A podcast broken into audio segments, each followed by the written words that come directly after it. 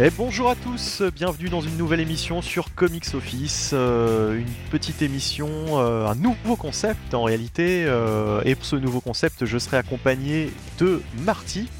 Hello tout le monde Et c'est une nouvelle émission donc, qui s'appelle Comics Run. Alors Comics Run, qu'est-ce que c'est? Eh bien c'est une émission dans laquelle on se propose de revenir sur certains runs comics. Donc généralement des runs terminés, hein, on va pas parler de, de runs en cours de n'importe quelle époque, on s'autorise un peu euh, tout et n'importe quoi. Et d'ailleurs, on va commencer très fort avec la première partie de Brand New Day. Donc, c'est toute une période euh, dans Amazing Spider-Man. Et d'ailleurs, on commence déjà par tricher, puisque euh, le concept de l'émission à la base, c'était de parler du run d'un auteur sur un titre. Et là, on va pas parler que d'un auteur, on va, on va parler de, plusieurs auteurs, de plusieurs équipes créatives, forcément, puisque c'était une période un peu particulière. Ça sortait trois fois par mois. Avec euh, des équipes tournantes. Pour les néophytes, rappelons, hein, on a un run, on entend par là un passage, donc une période où on a euh, un auteur ou un dessinateur ou un auteur et dessinateur qui sont les euh, scénaristes et artistes attitrés d'une série. Et Brand New Day, oui, c'est un peu particulier parce qu'on avait des équipes qui tournaient. Il y avait des équipes fixes, il y avait un roster fixe en fait. Il y avait 4 ou 5 scénaristes qui étaient désignés comme les scénaristes de Spider-Man et ils tournaient chaque mois en gros. D'ailleurs, on va redéfinir un petit peu euh, ce qui s'était passé euh, juste avant. Alors, euh, Brand New Day, ça commence début 2008. Et il faut savoir qu'on sortait de, du passage de, Joe Michael Straczynski sur la franchise, sur Amazing Spider-Man. il était arrivé en 2001, il part donc fin 2007. Enfin, il part même en claquant la porte, hein, plus ou moins, puisque on terminait son run sur One More Day, qui aura fait couler beaucoup d'encre. One More Day, qui est l'une des pires histoires de Spider-Man, je pense qu'on ait lu. Alors moi, je ne l'ai même pas lu en entier, pour te dire. Ah d'accord, t'as jamais lu, euh, jamais lu entièrement, d'accord, bah très bien. En fait, à l'époque, c'était euh, chez Panini, alors c'était, je crois, dans les Spider-Man 101, 102. Et euh, après Civil War, Panini avait multiplié euh, les kiosques, les hors-séries et compagnie. Et pour raison financière, j'avais décidé bah, d'en arrêter certains. Et vu que Brand New Day, ça, me plaisait pas trop, les échos que j'en avais, c'était pas top. Je me suis dit, je m'arrête après One More Day. Et puis One More Day m'a tellement saoulé la première partie que je me suis dit, tant pis, je garde mon argent. Euh, je rachèterai un jour le numéro manquant. Et ah, aujourd'hui, je ne l'ai toujours pas acheté. Bah, de toute façon, t'as pas loupé grand chose. Hein. C'était franchement très très mauvais One More Day. Euh, alors, qu'est-ce qui s'est passé à la fin du run de, de GMS Eh bien, on était après, juste après Civil War. Il y avait eu un très très bon arc euh, Back in Black. J'avais beaucoup aimé. Avec un, Spider-Man justement très adulte euh, qui, pète les plombs, qui va à la chasse aux caïds. Et voilà, il y aura même des bruitages dans cette émission, des bruitages faits à la bouche parce qu'on a des moyens extraordinaires aussi. Et puis après tout ce temps, on pouvait pas vous laisser sans une petite apparition du caïd, évidemment. Non, mais totalement impromptu, puisque j'ai. Enfin voilà, mais euh, je peux pas m'empêcher, euh, en le nommant, de, de, de, l'imiter. Donc euh, oui, Spider-Man qui partait à la chasse au caïd et qui, qui, qui, qui, qui, le bastonnait, puisque le caïd était responsable de la de l'état de Tante May qui, qui, s'était fait shooter par un sniper. Donc on est... Tiré dessus, hein, le sniper lui a pas donné de la coke. Non, non. Euh, à la base, euh, je crois d'ailleurs dans l'histoire qu'il veut abattre euh, Mary Jane et puis, et puis finalement, bah, c'est, Tante May qui, est touchée. On est donc à la fin de Civil War et Peter Parker est un fugitif puisqu'il il a révélé son identité au monde, mais ensuite il a, il a changé d'avis, il a rejoint le clan de Captain America. Euh, et, du coup, du coup, voilà. Donc c'est vraiment une période euh, trouble et sombre de la vie de, Spider-Man, mais qui était vraiment passionnante à suivre à l'époque. Ouais, surtout que la bannière Back in Black, elle débordait aussi sur les deux titres annexes, à savoir Sensational Spider-Man et Friendly Neighborhood Spider-Man. Et dans les deux cas, ça avait, euh, les auteurs étaient inspirés. Je trouvais que ça, ça matchait, quoi. Ah oui, alors donc Friendly Neighborhood, d'ailleurs, c'était Peter David dessus. Peut-être qu'un jour on fera un comics run euh, sur euh, Peter David, euh, sur Spider-Man. Alors pas forcément juste sur un run parce qu'il est passé à diverses époques, mais surtout que sur Friendly Neighborhood, c'est vraiment un run inachevé. Il lance plein de pistes au début qu'on ne lui laisse pas le temps de finir malheureusement. Ouais, mais bon, ce serait intéressant d'en parler parce qu'il y avait, il y avait des épisodes très sympas en tout cas sur ce titre. Oui, oui. Et Sensation Spider-Man, c'était Roberto Aguirre Sacasa au, au scénario ou au dessin, je sais plus. Au scénario. Au scénario et au dessin. Donc du coup, c'était un ancien de Spawn. euh, je ne sais plus son nom. Voilà, je ne sais plus son Il y avait nom. Clayton Crane euh, à ce moment-là. Il y, avait du Clayton Crane en alternance avec un mec qui était sur Spawn. Euh, après Greg Capullo, je ne sais plus. Enfin bon, c'est c'est pas c'est pas essentiel. Il y avait Ramon Bax, ça, tu devais penser à lui? Euh, non, c'était pas du Ramon Bax, mais euh, c'est pas grave. Sunshine, enfin il y a plusieurs personnes qui sont passées dessus. ouais. Ouais, ouais, ouais. Euh, en tout cas, c'était une période où tu fais bien de, tu fais bien de le dire. Il y avait donc trois titres réguliers mensuels Spider-Man. Le titre principal, donc, qui est resté Amazing Spider-Man, et puis euh, deux autres titres un peu plus secondaires, on va dire, mais, mais qui étaient très très bien. Et, donc, on avait trois titres par mois. Et Donc, même en fait- quatrième, vu qu'il y avait Spider-Man Unlimited, il me semble, à ce moment-là. Ouais, alors ça, euh, Oui, non, je pense, je anecdotique. pense que je, anecdotique, je pense, oui. je pense que ça existait même plus, euh, Spider-Man Unlimited. Je veux pas dire de bêtises, mais je pense que ça n'existait plus à l'époque. Mais euh, enfin bref, toujours est-il que, euh, on va dire, les, les- les- les trois titres réguliers mensuels, enfin voilà. Et du coup, euh, d'ailleurs, si tu fais bien de, de le rappeler, puisque euh, donc avec Brand New Day, on va garder un petit peu la, la même quantité en termes de, en termes de nombre d'histoires euh, tous les mois. Euh, sauf que ce sera euh, étalé sur le, même, euh, un seul et même titre, quoi, avec donc les différents auteurs qui se relayent. Pourquoi on est arrivé à tout ça? Eh bien parce que donc, comme je l'ai dit, il y avait One More Day, la dernière, le dernier arc de JMS, avec Joe Quesada largement au scénario. hein, en fait, c'est lui qui a, qui a pitché le truc et qui a un petit peu forcé JMS de, de, bah, de, de l'écrire, quoi.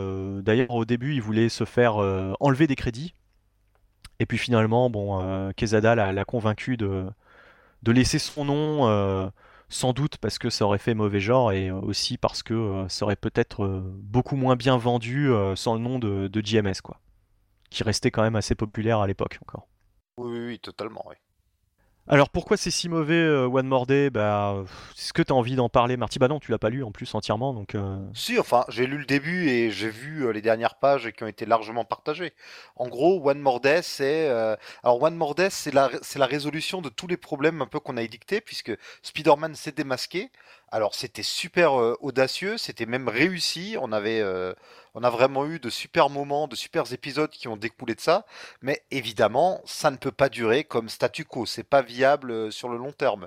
Pendant, pendant qu'il en cavale, Spider-Man trouve des stratagèmes, il utilise par exemple un inducteur d'image, c'est-à-dire c'est un appareil qu'on retrouve souvent dans l'univers Marvel, c'est un, appareil qui crée des illusions autour des gens pour les camoufler. Il, Ouais. il- il tente plein de choses, mais bon, on sait que sur le long terme, ça ne peut pas marcher. Et euh, donc il y a ce problème-là. Puis, puis, puis ça peut pas marcher euh, effectivement, par exemple, sur des mutants. Oui, bon, puisque les, les, les- les psychiques euh, doivent bien se rendre compte que euh, ce n'est pas la, la vraie apparence de la personne. Enfin bref. oui, évidemment, c'est juste, euh, c'est juste que voilà, c'est un des stratagèmes qu'il utilise, Oui, que Peter ouais, utilise à ce moment-là. Et il y a un autre souci. Enfin, il y a un autre souci. Il y a un autre souci pour Quesada, c'est le couple Peter-Mary Jane. Quesada est euh, vraiment en guerre contre ce couple. Il, ne- il n'aime pas euh, cette relation. Relation qui, ironiquement, a été sauvée par euh, JMS au début de son run. Oui. Peter et Mary Jane, qui étaient Oui. mariés, ben, s'étaient séparés, étaient plus ou moins séparés, ils savaient pas trop, puis ils se remettent ensemble. JMS, Et c'est donc- peut-être l'auteur qui écrit le mieux le couple Peter Parker-Mary Jane, je, je pense. Enfin, Ah, je même, pense. même je, je, c'est même pas que je pense, je le dis, franchement, pour avoir lu la quasi-totalité euh, des histoires euh, de Spider-Man, enfin voilà, faut, faut le dire, hein, c'est la seule série, euh, j'ai quasiment tout lu, en tout cas tous les titres réguliers. Bah oui, c'est l'auteur qui, qui écrit le mieux le, ce, couple, quoi.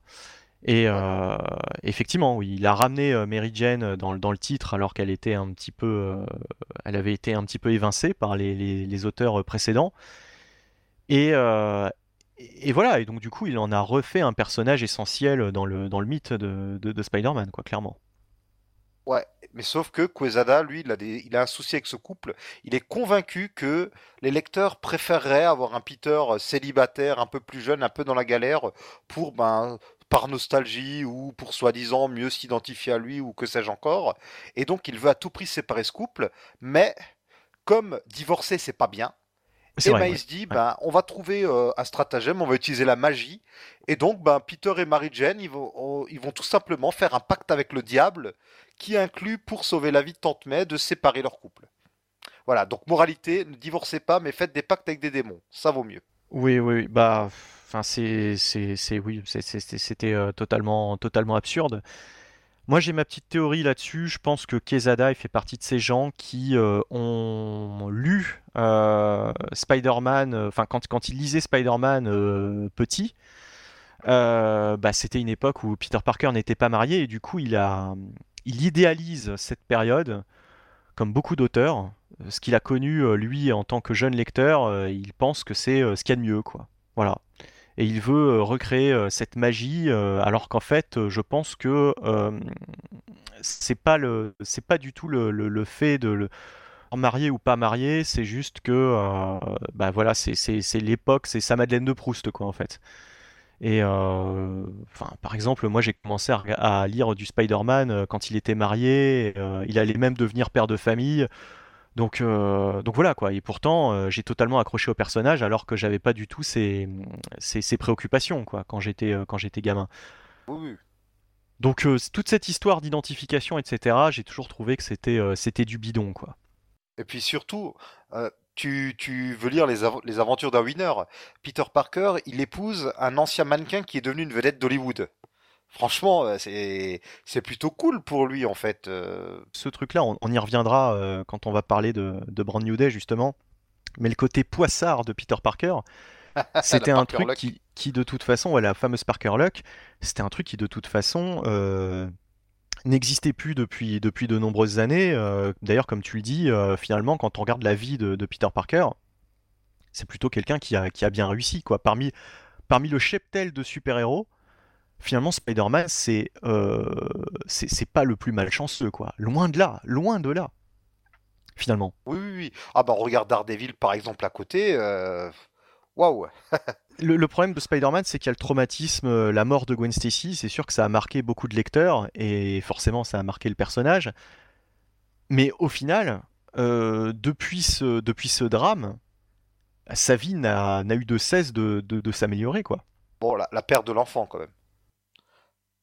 Mais que tout le monde a gommé, que par contre personne, ouais, personne la ne perte parle. La perte de l'enfant, j'ai presque envie de te dire que ça a été euh, redconné, enfin éludé c'est-à-dire qu'à à, ce stade, on n'en parlait plus du tout, de toute façon.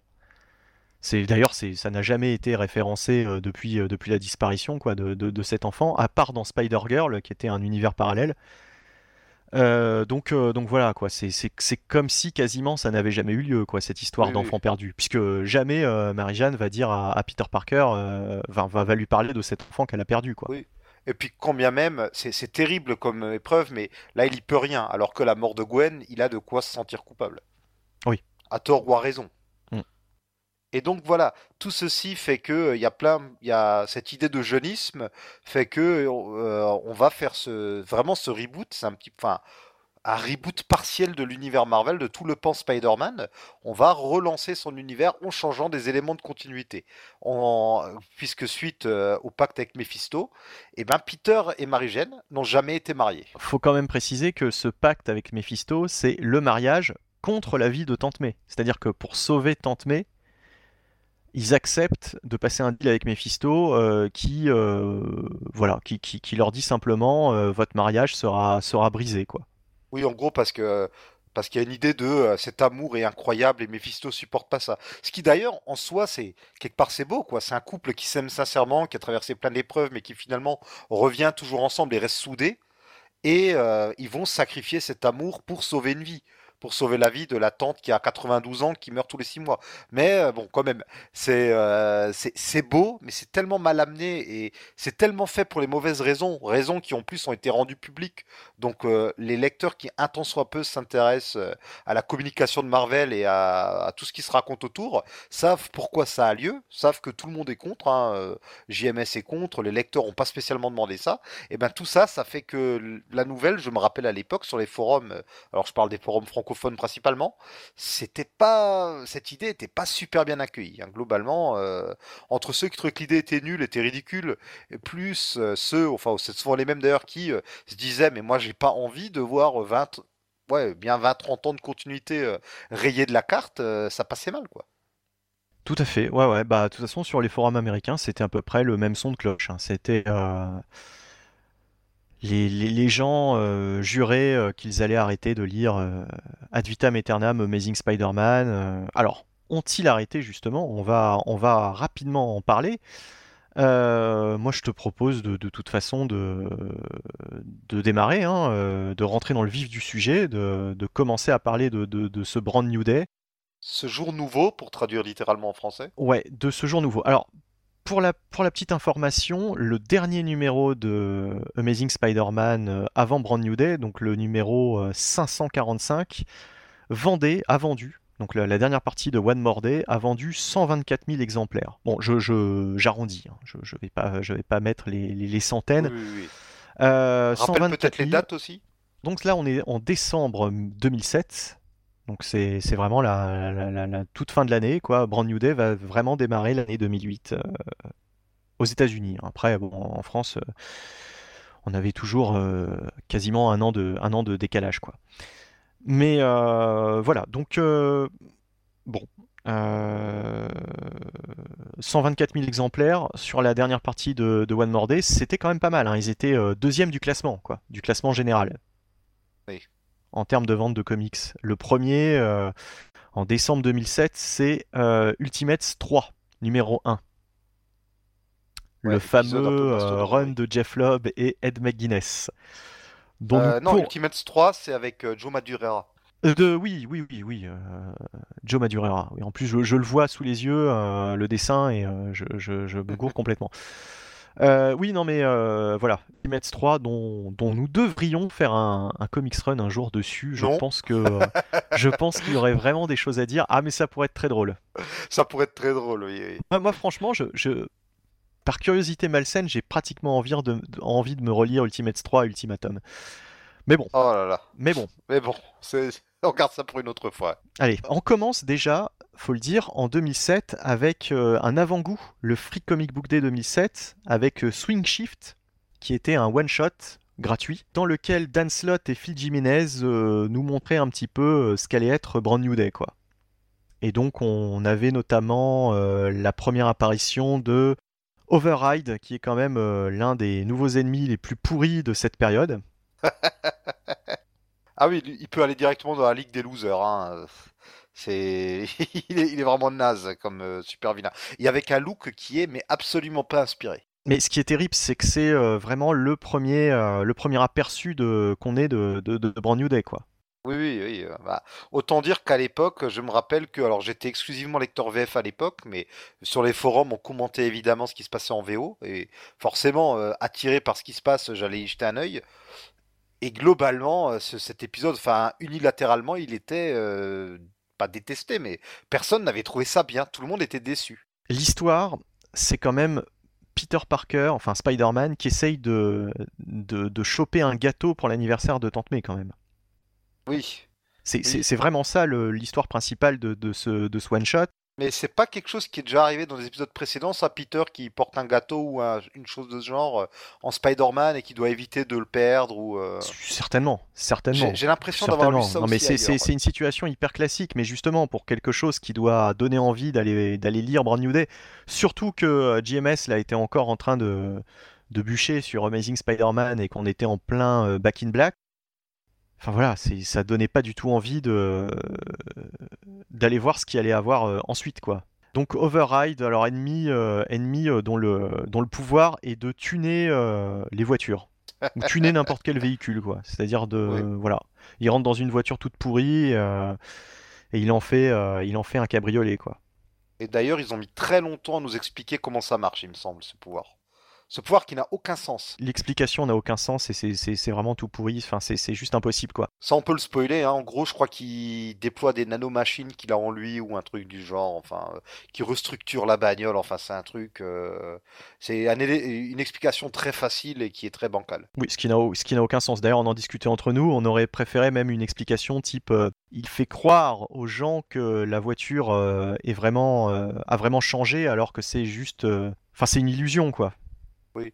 Alors, ça aurait été tellement drôle qu'ils en fassent un type qui a fait un pacte avec Mephisto, qui lui a donné des pouvoirs magiques qui lui permettent de tuner des véhicules. Transition, justement. Dans ce one-shot, c'était surtout ça qui faisait parler. Il y a la première apparition de Jackpot. Et Jackpot, c'est un nouveau personnage féminin qui ressemble vraiment à Mary Jane. Bon, ouais, euh, je, je Oui. dis- je dis Mary Jane ou Marie Jeanne? Faut, faut, se- faut se décider pendant le. pendant Alors le- ça dépend si tu es nostalgique du dessin animé des années 90 ou pas. Marie Jeanne, Mary Jane. Je, je sais pas ce qui est le plus, le plus, le plus choquant à l'audio, quoi. Bon, tu dis euh, comme ça devient. Moi, je dis Marie-Jane, tu dis Marie-Jane, euh, Marie-Jeanne. Bon. Marie Jeanne Bah, dans, dans le dessin animé des années 90, c'était vraiment Marie-Jeanne. Marie Jeanne. Ouais, mais moi ça me choquait pas à l'époque. Parce que forcément. Ah, moi non euh, plus. Enfin voilà. Ah bah, je- moi non je- plus. C'était c'était le, le- la seule approche que j'avais de, de, de- de Spider-Man. Donc euh, voilà. Bon, écoute, on va dire, on va dire Marie-Jeanne, hein, euh, voilà. Donc, euh, qui, qui, qui ressemble vraiment à, cette, euh, à cette jackpot euh, mystérieuse.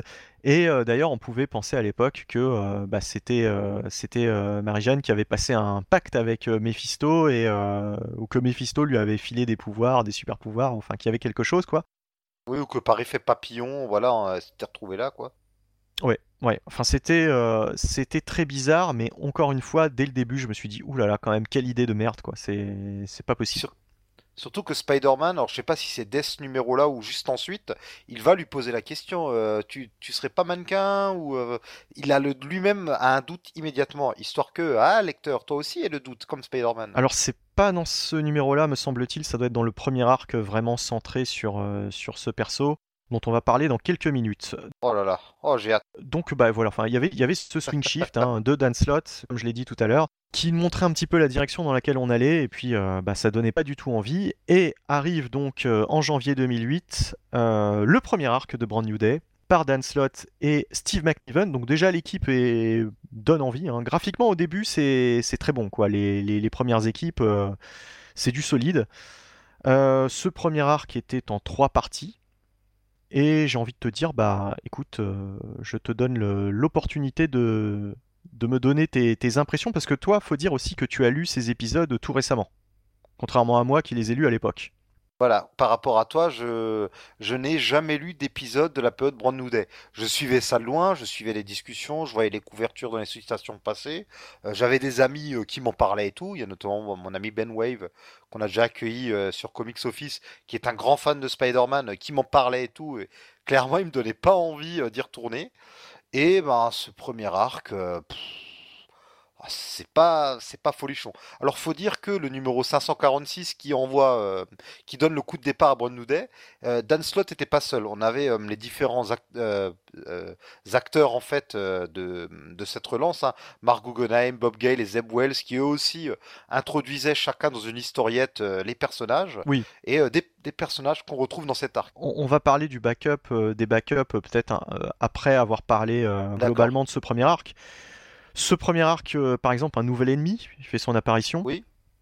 Alors on a, euh, bah, on a Menace qui apparaît dans ce premier arc. Non, non, pas Ah du non. tout. On a Monsieur Ah non. Négative déjà. Ah non, c'est Monsieur Négatif. C'est Monsieur Menace, Négative appa- dans celui-là, ouais. Mister Négative, euh, qui est. Menace apparaît euh, pas dans celui-là à la fin Non, je sais. Non, non, non, non, non, non, c'est dans le suivant. Ah d'accord, bon, je me suis déjà gouré, tu vois. euh, C'est enfin si euh, dans une dans un backup on te suggère que euh, y a il y a une menace sans mauvais jeu de mots. Oui, on, le- voilà, on le- oui. on ne le voit pas quoi. Il y a, il y a l'ombre qui plane, il me semblait bien que Oui, enfin voilà, il y a, y euh, Jackpot qui poursuit quelqu'un et, euh, et voilà. Voilà, ouais. En fait, le souci, c'est que comme on a beaucoup d'arcs de trois épisodes comme ça qui succèdent et que les, les sous, euh, toutes ces sous-intrigues qu'on nous introduit très vite s'entremêlent, eh bien, on a j'ai tendance déjà à confondre les arcs, tu vois, tellement euh, on, on a des, a- on a des intrigues à rallonge comme celle bah, de Monsieur Négative qui commence dans cet arc-là, comme la course à la mairie, mais dont on se fout, mais on se fout royalement. Ouais. Clairement, euh, on s'en fout. Euh, on a la, la nouvelle, on a de, on lance des pseudo intrigues romantiques qui aboutissent pas vraiment dès, dès cet arc. Enfin, c'est hon- honnêtement moi ce premier arc m'a refroidi. Je n'étais mais pas emballé du tout, mais alors absolument pas du tout. Oui, il, est, vraiment pas passionnant. Clairement, ça, ça démarre très très mollement. Il y a un truc très important qu'on n'a pas mentionné au final, qui est même essentiel. Alors là, qui est publié en VF tout au début, alors que en VO c'était à la fin du, premier, euh, du premier numéro, enfin du numéro 546. C'est cette double page qui t'explique le nouveau statu quo à toi, ancien lecteur. C'est ça le truc. C'est c'est- déjà c'est c'est là où ça démarre très très mal Brand New Day. C'est-à-dire que encore qu'on explique aux nouveaux lecteurs le statu quo, c'est tout à fait normal. mais qu'on explique aux anciens lecteurs ce qu'est le nouveau statu quo, ça prouve qu'il y a vraiment un très très gros problème. Et donc dans ce nouveau statu quo, bah, on t'explique que, par exemple, Harry Osborn est de retour. Voilà. On ne sait pas comment, on te dit qu'on te l'expliquera ultérieurement. Ouais. Très bien. On te dit aussi que l'identité euh, secrète de Peter Parker est redevenue secrète. Alors on comprend pas trop euh, par quel miracle, puisqu'il y a eu des enregistrements, il y a eu des journaux, il y a Oui. eu des articles, etc. Parce, parce qu'en plus, il y a même la blague, c'est qu'on nous dit texto que les gens savent que Spider-Man a enlevé son masque, mais il ne se rappelle plus de quelle tête avait le bonhomme. Voilà. C'est là où on se dit, mais on se fout de notre gueule. Donc ça, c'est vraiment les deux plus gros changements, peut-être. On te dit Oui. aussi que, grosso modo, il a pu ses pouvoirs mystiques. Alors ça, c'est pareil, ça c'est un truc euh, même qui sera jamais Oui. vraiment totalement expliqué.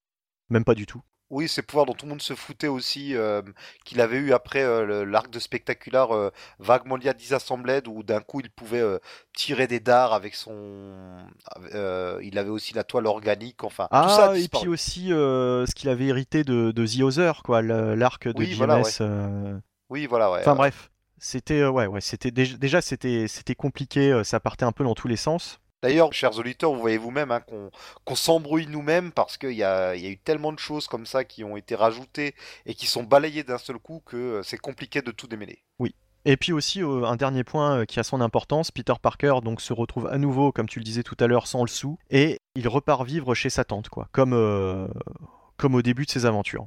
Sauf que on imagine qu'il a euh, la trentaine bien bien tassée, quoi.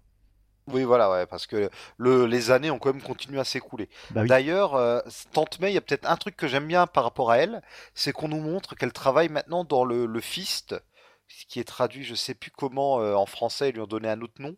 C'est un centre pour euh, pour personnes, des, enfin pour SDF, quoi. C'est un peu les restos du cœur. Ça- je crois que ça se prononce Fest du coup.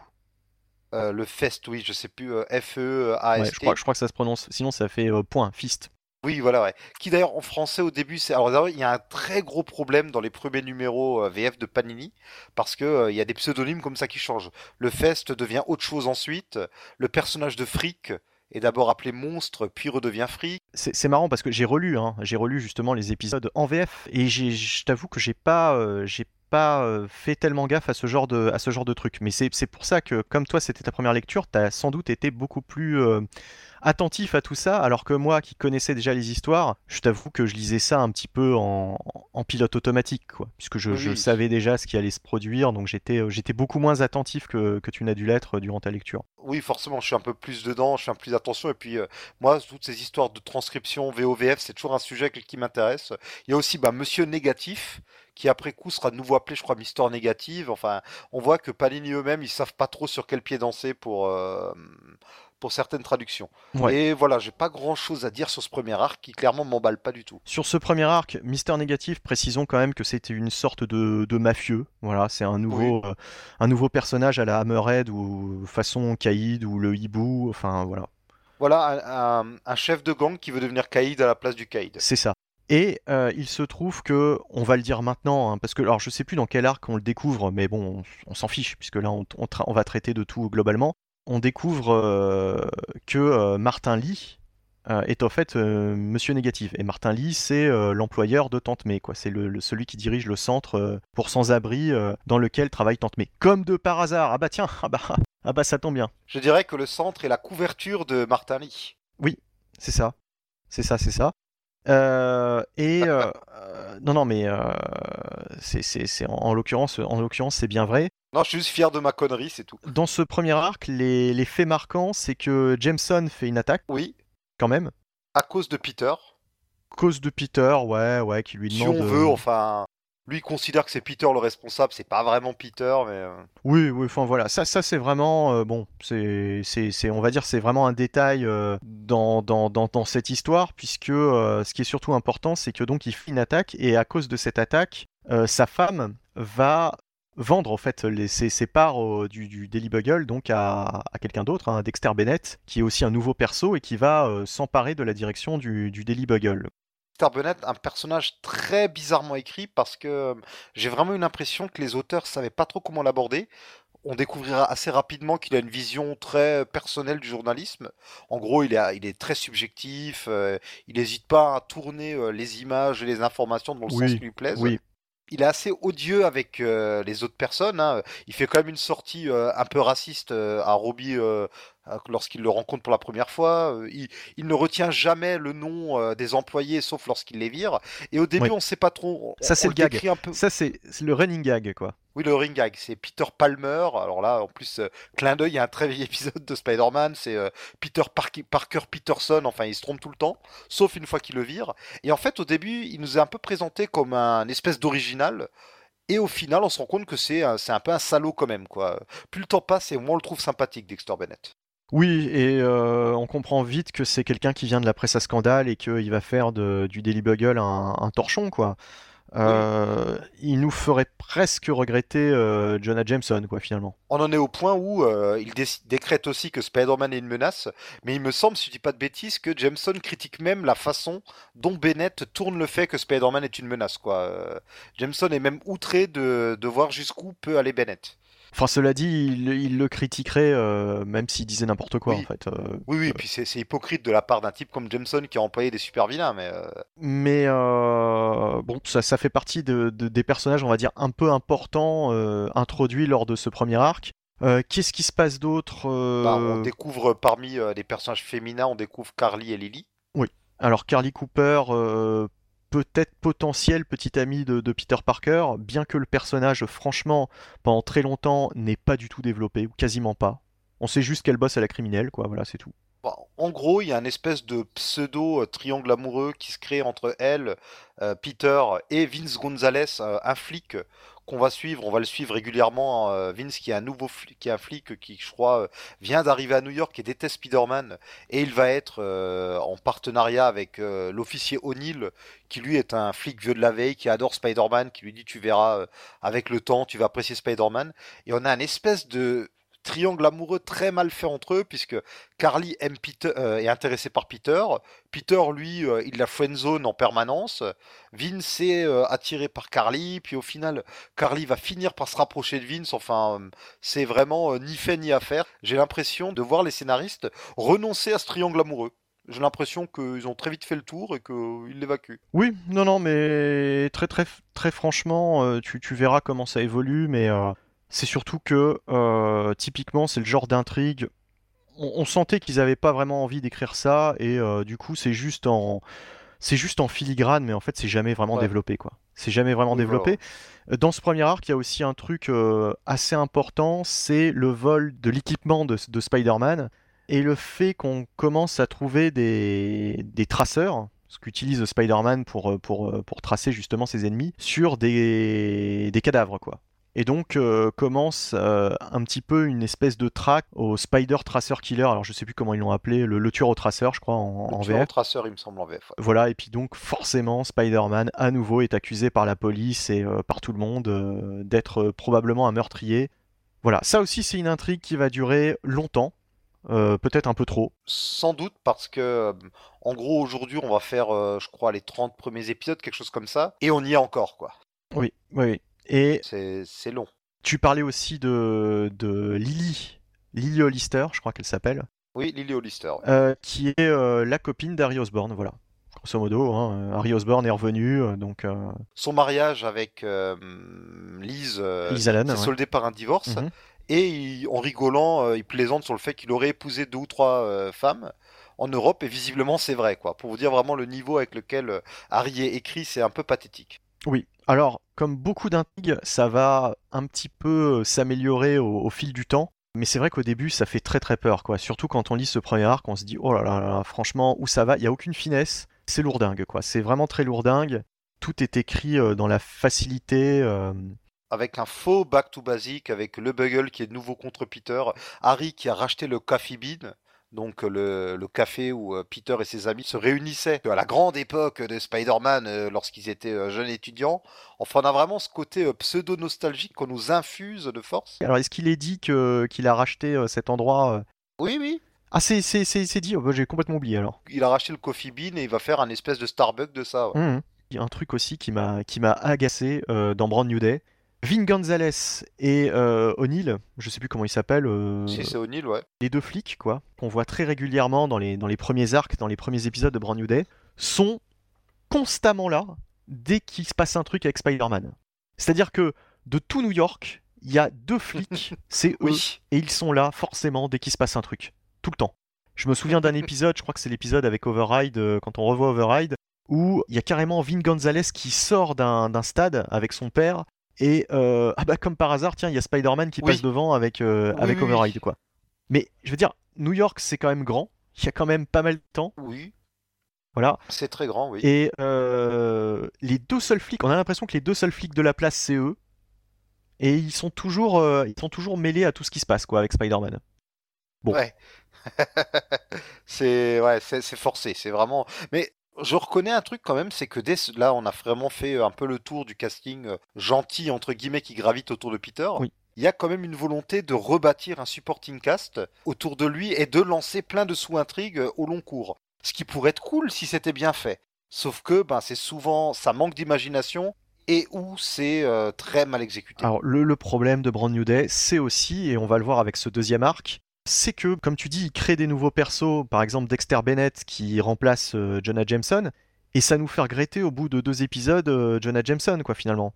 Et encore, tu vois, si Bennett était mieux écrit, ça, ça irait. C'est pas le pire, mais euh, comme tu dis, il y a plein de personnages qui sont. Euh, Maccardy Cooper, concrètement, voilà, quoi, c'est une sous, une sous Mary Jane.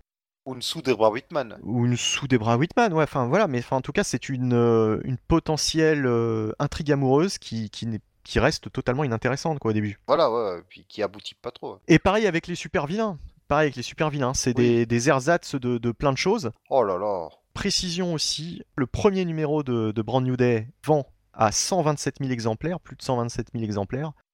Il se hausse à la seconde place du, du classement, donc cette fois-ci c'est derrière le Hulk de euh, Jeff Lobb et Ed McGuinness. Tiens, c'est marrant parce que Voilà. Là, là- là, cette fois-ci, j'ai les bons, euh, la bonne équipe. A dû inverser avant, c'est tout. Et non, parce que c'était pas du tout sur la même page, donc euh, oh, c'est vraiment le hasard. C'est vraiment le hasard. Oh là là. Mais non, mais c'est encore plus beau, quoi. C'est encore plus beau. Comme de par hasard, Balthazar, les numéros suivants, donc les, les deux suivants, hein, le même mois, euh, en ce mois de janvier euh, 2008, donc les 547 et 548 vendent déjà beaucoup moins, puisqu'on tombe à 101 000 exemplaires, puis 97 000. Ouais, c'est la dégringolade. Bah, enfin, en tout cas, euh, voilà, passer la l'effet surprise du premier numéro et l'effet curiosité plutôt, je devrais-je dire, on arrive déjà euh, autour de la barre des, des 100 000, voire des 80 000, quoi, des 90 000. Ouais. Dès le oui, troisième je dis numéro. dégringolade, tu fais bien de me tempérer. Ça reste de très bons chiffres de vente, mais pour euh, un événement qui est lancé euh, sur un même mois, c'est décevant. Et en même temps, cette stratégie de faire euh, trois fois par euh, mois euh, un même titre, c'est vraiment risqué. Déjà, on le voit euh, avec DC qui depuis quelques années euh, fait eux le, eux ont fait le pari de sortir deux fois par mois euh, leurs gros titres. Et ben c'est un peu compliqué quoi de, maintenir les lecteurs lorsqu'on fait ça tout en maintenant un nombre de titres élevé de manière générale dans, ce qu'on propose quoi. Et là de lancer trois titres dans le mois, c'était risqué parce que avant Spider-Man ça faisait très longtemps qu'il avait trois voire quatre titres réguliers par mois, mais c'était avec des auteurs différents et des dessinateurs différents avec des tons différents. Parfois les titres étaient liés, parfois pas. Là, si vous voulez suivre Spider-Man, vous êtes obligé d'acheter les trois numéros. C'est un peu et certains, je me rappelle, ça aussi on l'a pas dit avant, mais certains lecteurs on- l'ont un peu mal vécu à l'époque en disant mais euh, c'est une technique pour nous soutirer notre argent. C'est un peu faire du forcing. Oui, avec le planning, en fait, on voyait clairement les, thèmes des différents arcs, en tout cas des premiers arcs qu'on allait avoir. Et peut-être que certains euh, ont même sélectionné en fonction des auteurs, des dessinateurs qui les intéressaient le plus. Donc, euh, voilà. J'espère pour eux, oui. D'un côté, tu pouvais très bien te dire, bon bah finalement ce mois-ci j'achète pas, le mois prochain je le prendrai parce que euh, l'équipe créative je préfère, et puis après vais attendre qu'elle revienne dessus. Enfin, Oui. c'est un système qui, qui peut être rapidement très casse-gueule quoi finalement, ce, ce- ce Ouais. système. Bah, D'un côté, euh, chacun, il y a certains qui vont faire vraiment, genre Zeb Wells, des arcs déconnectés. D'autres, comme Slot ou Guggenheim, vont reprendre les vilains qui les intéressent dans leur arc. Mais t'as quand même les, intri- les sous-intrigues qui continuent derrière. Donc, euh, ça reste un peu, ça, casse un petit peu quand même si tu sélectionnes les arcs, je trouve. Alors les sous-intrigues restent derrière, ce qui est, ce qui est une bonne chose, mais le problème c'est que comme ils sont quatre équipes créatives différentes, elles traînent en longueur de manière euh, hallucinante quoi. Oui. D'ailleurs cette histoire d'élection n'est toujours pas terminée d'ailleurs dans ce que tu On, on dans en ce a même pas parlé, tellement on s'en fout de. Tu l'as suggéré tout à l'heure, enfin tu, tu en as, tu, tu l'as évoqué quoi. C'est-à-dire qu'il y a une- l'élection du nouveau maire de New York, avec donc euh, le père de Lily Hollister qui se présente, qui est, plutôt démocrate. qui remplace un, candidat qui est, qui est assassiné en fait. Oui, voilà, qui, qui, est, le démocrate de l'histoire, le, gentil, on va dire. Parce que les, démocrates, c'est les gentils et les républicains, c'est les méchants. Quand on est américain, euh, quand on est scénariste de comics, c'est toujours comme ça que ça se passe. ils ont un président qui leur donne pas tort en ce moment. Non, mais d'accord, mais enfin, tu, vois ce que je veux dire. C'est, Au-delà, au-delà de ça, ça fait toujours un peu cliché. Ça, moi, ça me fait toujours sourire. Oui, c'est vrai que c'est un peu cliché. Ensuite, ensuite, ensuite, euh, oui, côté, euh, côté républicain, donc on a un gars qui, euh, on s'en rend compte quelques arcs plus loin, est assez, assez trouble et visiblement est de mèche avec Norman Osborn. Voilà, et en plus, c'est le candidat préféré de Dexter Bennett qui veut lui faire sa pub. Oui. Mais alors donc cette intrigue dont on se fout puisque finalement ces deux personnages envers lesquels on n'a aucun attachement. quoi. C'est vraiment des deux personnages hyper secondaires, qu'on voit d'ailleurs très très peu hein, au final, l'un et l'autre. Oui.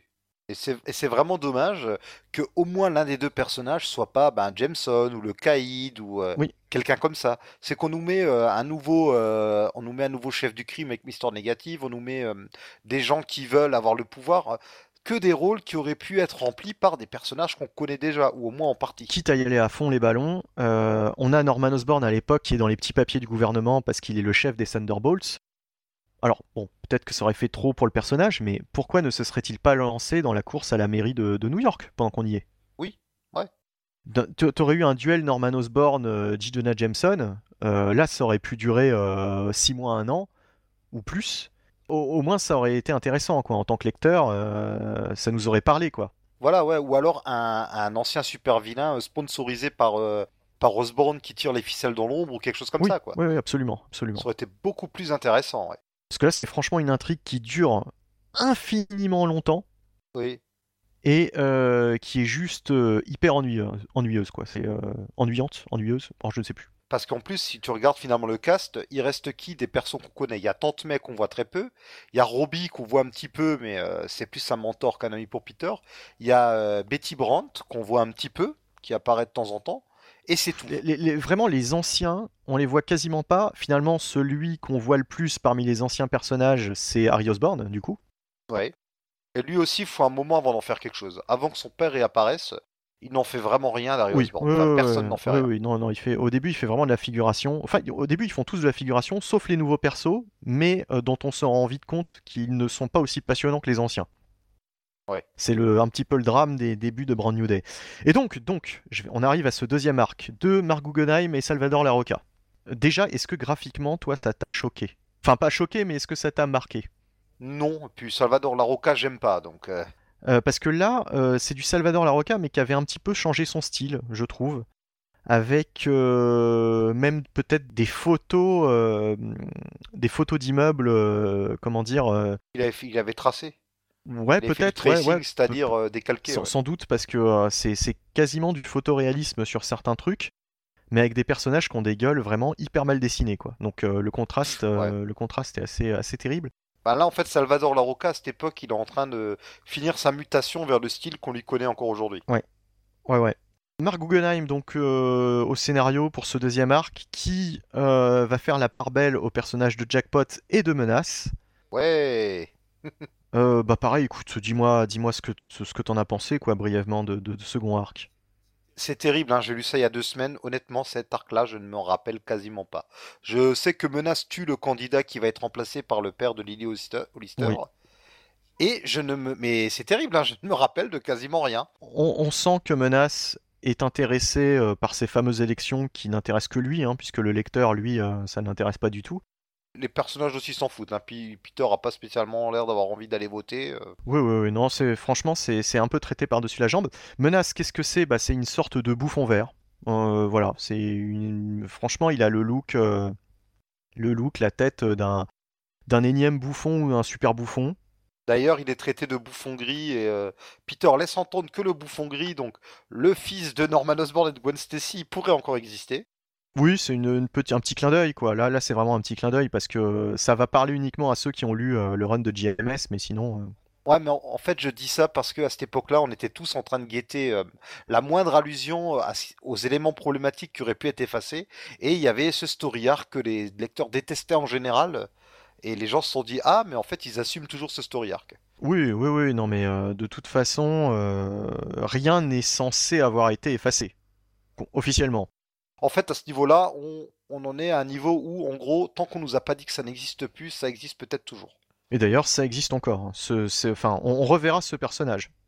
Oui, oui, oui. Pas vraiment de- directement dans Brand New Day, mais dans une mini-série. Voilà. En tout cas, voilà, moi l'arc là, vraiment m'a pas passionné du tout. Je refeuillette là, mais effectivement, qu'est-ce que c'est moche? Oh là là. Et euh, moi, j'ai trouvé que Guggenheim essayait de nous faire une intrigue euh, vraiment à la, à la Hobgoblin, à la Super Bouffon. Parce qu'au fait, dans cet arc, euh, il essaye de faire du Roger Stern sans en avoir vraiment le talent. Et euh, il, il égrène un certain nombre de suspects, en fait. Totalement, ouais. C'est-à-dire, il y a une espèce de flic ripou, enfin, un flic, on ne sait pas s'il est ripou d'ailleurs, mais Spider-Man va, va se renseigner auprès d'un flic. On voit, on voit divers, euh, divers personnages. Il y a une espèce de, de conseiller en assurance, enfin, je sais plus ce que c'est, euh, qu'on voit à un moment. Il y a, il y a des, il y a des personnages d'ailleurs qu'on ne voit que là, et on se dit, mais peut-être Oui. peut-être sont-ils liés à l'intrigue euh, de menace, et peut-être sont-ils euh, des, comment dire, des, des suspects potentiels, quoi. Ouais. Où on a aussi le personnage de Blue Shield qui vient épauler Jackpot. Je crois qu'on l'a pas dit, mais Jackpot est en fait la- une nouvelle super-héroïne à New York qui a été recensée par le programme de recensement des super-héros euh, qui est né après Civil War. Oui. On nous introduit ce personnage-là, on se dit ah bah tiens, ça va sans doute être lui aussi euh, un personnage secondaire ou tertiaire et euh, bon bah on le voit plus ensuite. ce qui est marrant, c'est que les arcs de, de, de Brand New Day avancent très lentement, du coup, avec ce rythme, avec ce rythme de- d'intrigue qui court sur des mois. Par contre, l'univers Marvel, lui, avance beaucoup plus rapidement. Et euh, cette intrigue, euh, comme quoi euh, Spider-Man est poursuivi parce qu'il n'a pas été recensé, ce qui est marrant, c'est que trois arcs plus loin, on n'entend plus parler, on n'entendra plus jamais parler. Oui, Ça disparaît totalement du jour au lendemain, quoi. C'est un peu, ouais, c'est un peu mis sous le tapis. Et d'ailleurs, on n'en a pas parlé avant, mais à ce moment-là, Spider-Man fait partie des New Avengers où il est, il est en cavale avec eux. Et ça colle très mal avec euh, Day. Je me demande même s'il garde pas le costume noir dans les New Avengers encore quelques temps. Faudrait vérifier. De mémoire, non. Je crois qu'il ne le garde pas. Par contre, c'est sûr qu'il y aura très très peu d'évocation de, sa vie, on va dire, de, de super-héros avec les, les New Avengers euh, à cette période, quoi. Alors, il me semble que euh, ils font des blagues sur le fait que euh, ils se méfient de lui par rapport à la, à la psychose sur les Skrulls parce qu'ils ne connaissent plus son identité secrète. Ils font comme s'ils l'ont jamais connu, ce qui est très bizarre si, euh, si on suit la série New Avengers depuis le début. Mais je me rappelle que c'était quand même un peu, ça avait l'air un peu compliqué à concilier, quoi. Euh, Ça cavale avec les New Avengers qui vraiment à cette époque-là euh, se planquent. euh, ils ne doivent pas se faire repérer. Ils sont recherchés activement par euh, les Thunderbolts ou les Avengers de Captain Marvel et Iron Man. Enfin, Carol Danvers plutôt, elle n'est pas encore Captain Marvel, il me semble. Et voilà, enfin, c'est niveau continuité, c'est. D'ailleurs, il me semble aussi qu'au début de Brand New Day, ça fait plusieurs mois que Spider-Man n'a pas été vu. Oui. À chaque relaunch, on te dit plusieurs mois, plusieurs semaines sont passées. Ce qui est, Oui, ce qui voilà, ouais. correspond pas du tout euh, par rapport aux autres séries où tu, tu le vois toujours. euh, Enfin bref, tu, tu- tu te demandes comment Oui, tout, voilà, peut, tout peut fonctionner, quoi. Bah, ça ne fonctionne pas, mais bon, passons.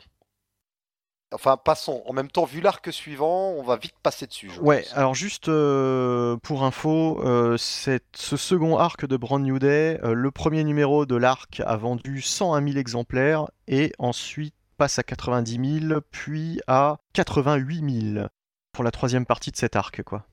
Ouais. Donc on voit que euh, les gens reviennent parfois pour le premier numéro de l'arc et après euh, repartent, quoi. Oui. C'était l'un des risques euh, dont je parlais tout à l'heure, c'est-à-dire qu'il y en a qui vont juste essayer le premier numéro de chaque arc et finalement bah, qui, qui, qui vont pas qui vont pas prendre tous les numéros quoi. Tout à fait, ouais. On a vraiment l'impression un peu là d'avoir des mini-séries chaque mois. Troisième arc de Brand New Day, Bob Gale, Fiji Menez, euh, avec euh, la première apparition de ce méchant aussi extraordinaire qui s'appelle Frick. Voilà, tout à fait. Un SDF qui était apparu au tout début de Brand New Day, qui est dans le centre de Tante May. qui est un drogué, voilà, qui va sniffer Oui, voilà, euh, ouais.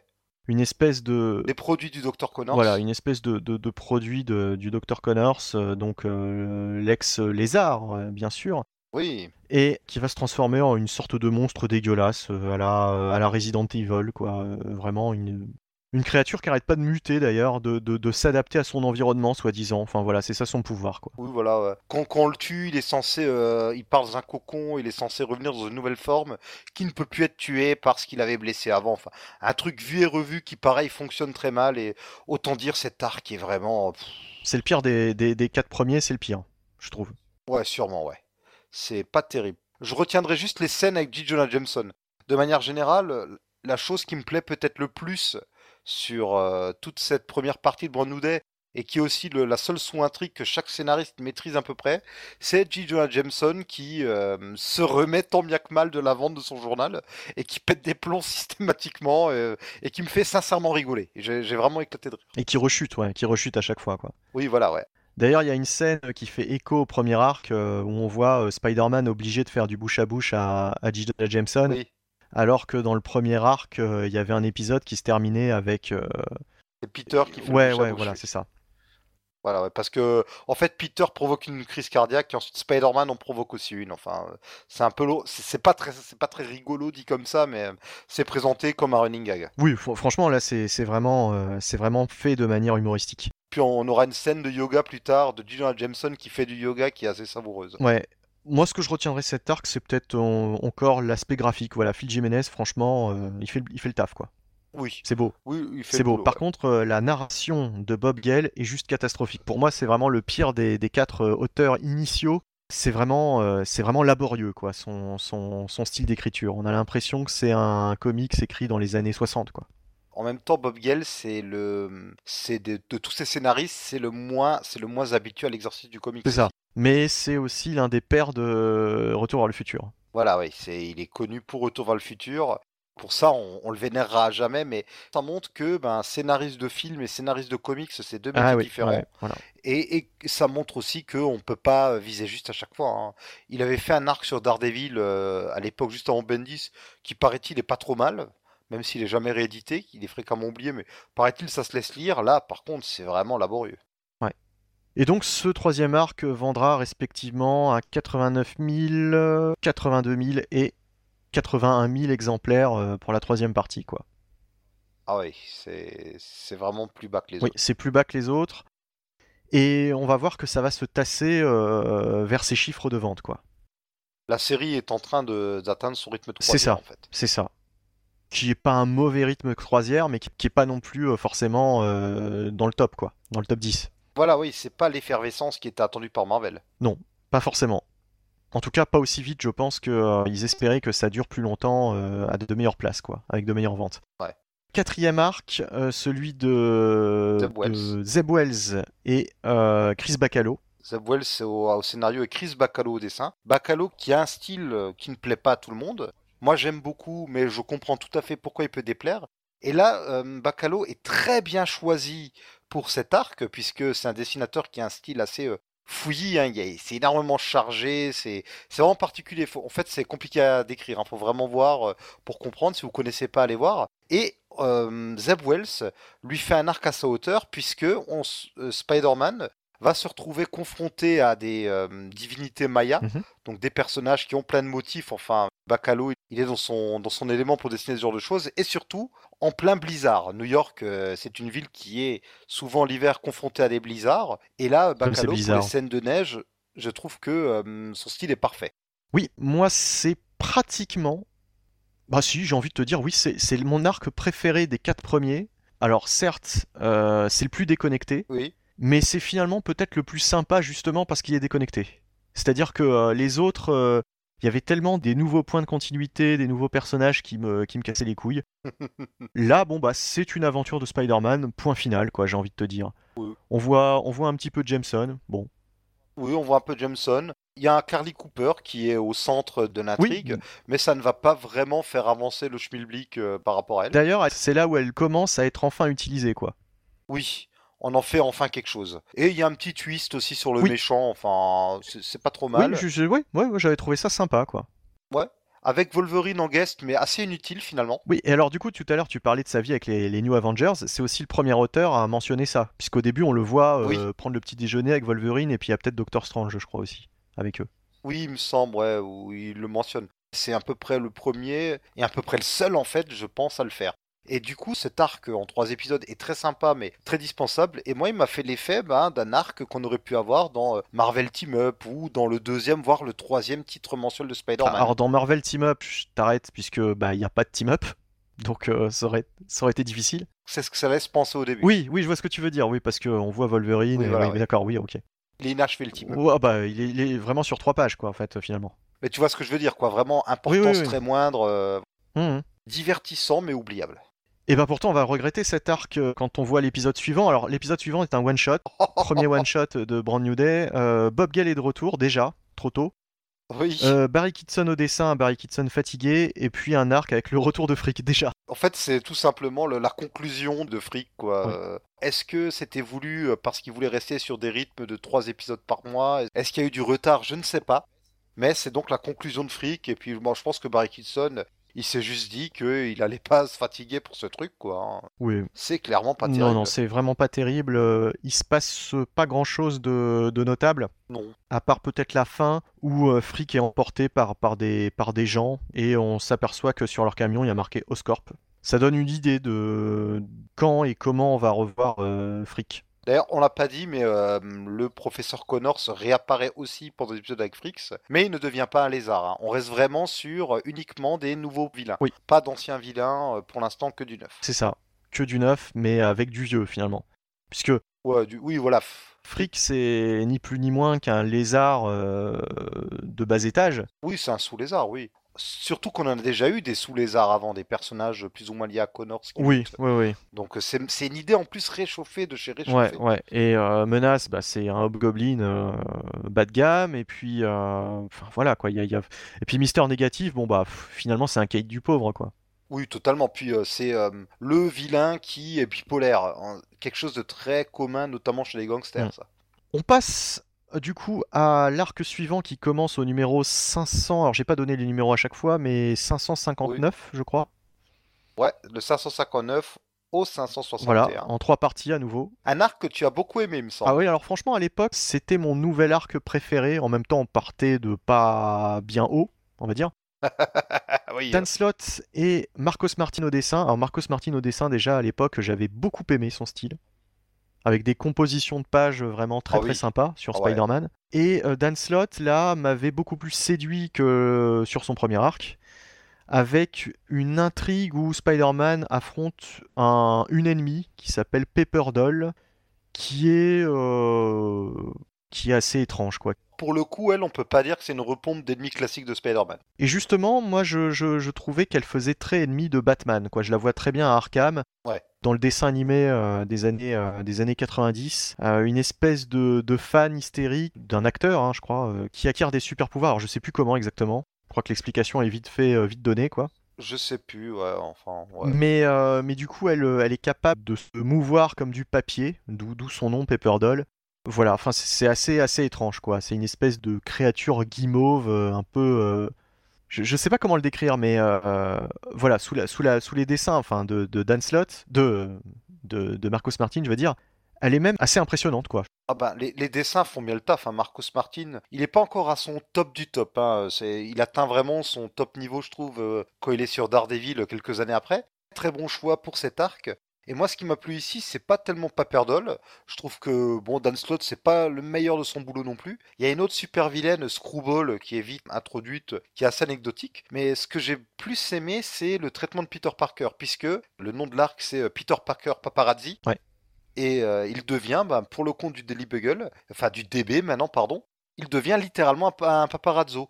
Il emploie euh, les méthodes des paparazzi, ce qui fait que d'ailleurs certains de ses proches lui reprochent. Tout ça par attrait pour l'argent. Bon, en même temps, euh, on lui propose euh, ni plus ni moins que un, voire plusieurs millions, j'ai plus le chiffre en tête. Il est en galère de thunes, enfin, on comprend ses motivations, mais au fond de lui, il y a vraiment, on sent qu'il y a un déchirement, quoi.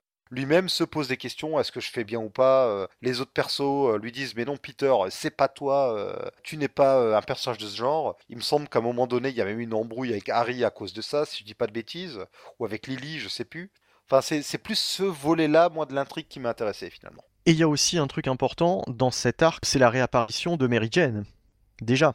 Ça y est, enfin, oui. Bah enfin, euh, enfin, euh, moi j'ai envie de dire déjà finalement, parce que finalement, on l'aura pas, on l'aura Oui, pas de- attendu très très longtemps. Bah, c'est juste que j'aime tellement pas euh, la plupart des nouveaux persos que je suis content de la revoir, quoi. Oui, non mais oui, moi, aussi, hein, j'étais content et euh, c'est peut-être aussi pour ça que c'était mon nouvel arc préféré depuis le début de Brand New Day, avec donc cette réapparition de Mary Jane qui fait une sorte de team-up euh, avec Spider-Man, mais sans que l'un et l'autre ne se, ne se rencontrent quoi. Oui, c'est très habile, ça, oui, oui. Et on a aussi un petit peu d'éclaircissement sur le mystère jackpot à la fin de, à la fin de l'arc. Mm, euh, Mary Jane rencontre quelqu'un à l'aéroport et voilà. Oui, c'est dans celui-là, là, oui, d'accord, je vois ce que tu veux dire. Bon, de ouais. toute façon, le cas de jackpot, on en parle tout à l'heure. Mais voilà, donc euh, franchement, arc assez sympathique.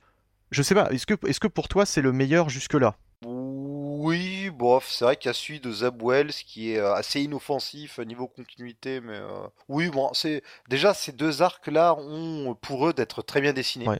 Graphiquement, euh, ça me plaît dans les deux cas et c'est assez dynamique. On... Et on tente des choses. On a des idées un peu surprenantes. Euh, Mary Jane, quand même, à la fin, j'étais surpris. Je savais pas que c'était à ce moment-là qu'elle réapparaissait.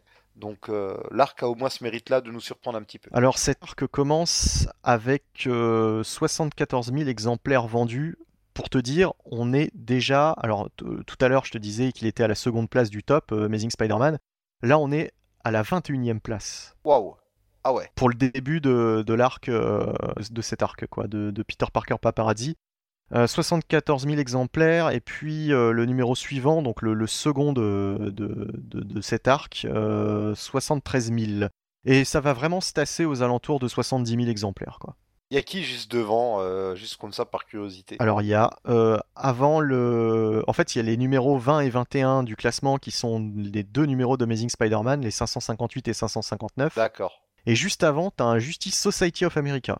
Ah ouais, d'accord. Ça devait être encore Jeff Jones, je pense, à l'époque, sur Justice Society. Oui, oui, très bon titre à l'époque, euh, la GSA en plus. Hein. Euh, ouais, ouais, ouais. Alors, le numéro 1 du classement, par exemple, pour te donner une idée, c'était Secret Invasion numéro 2, Ah, bah, le bon vieux temps.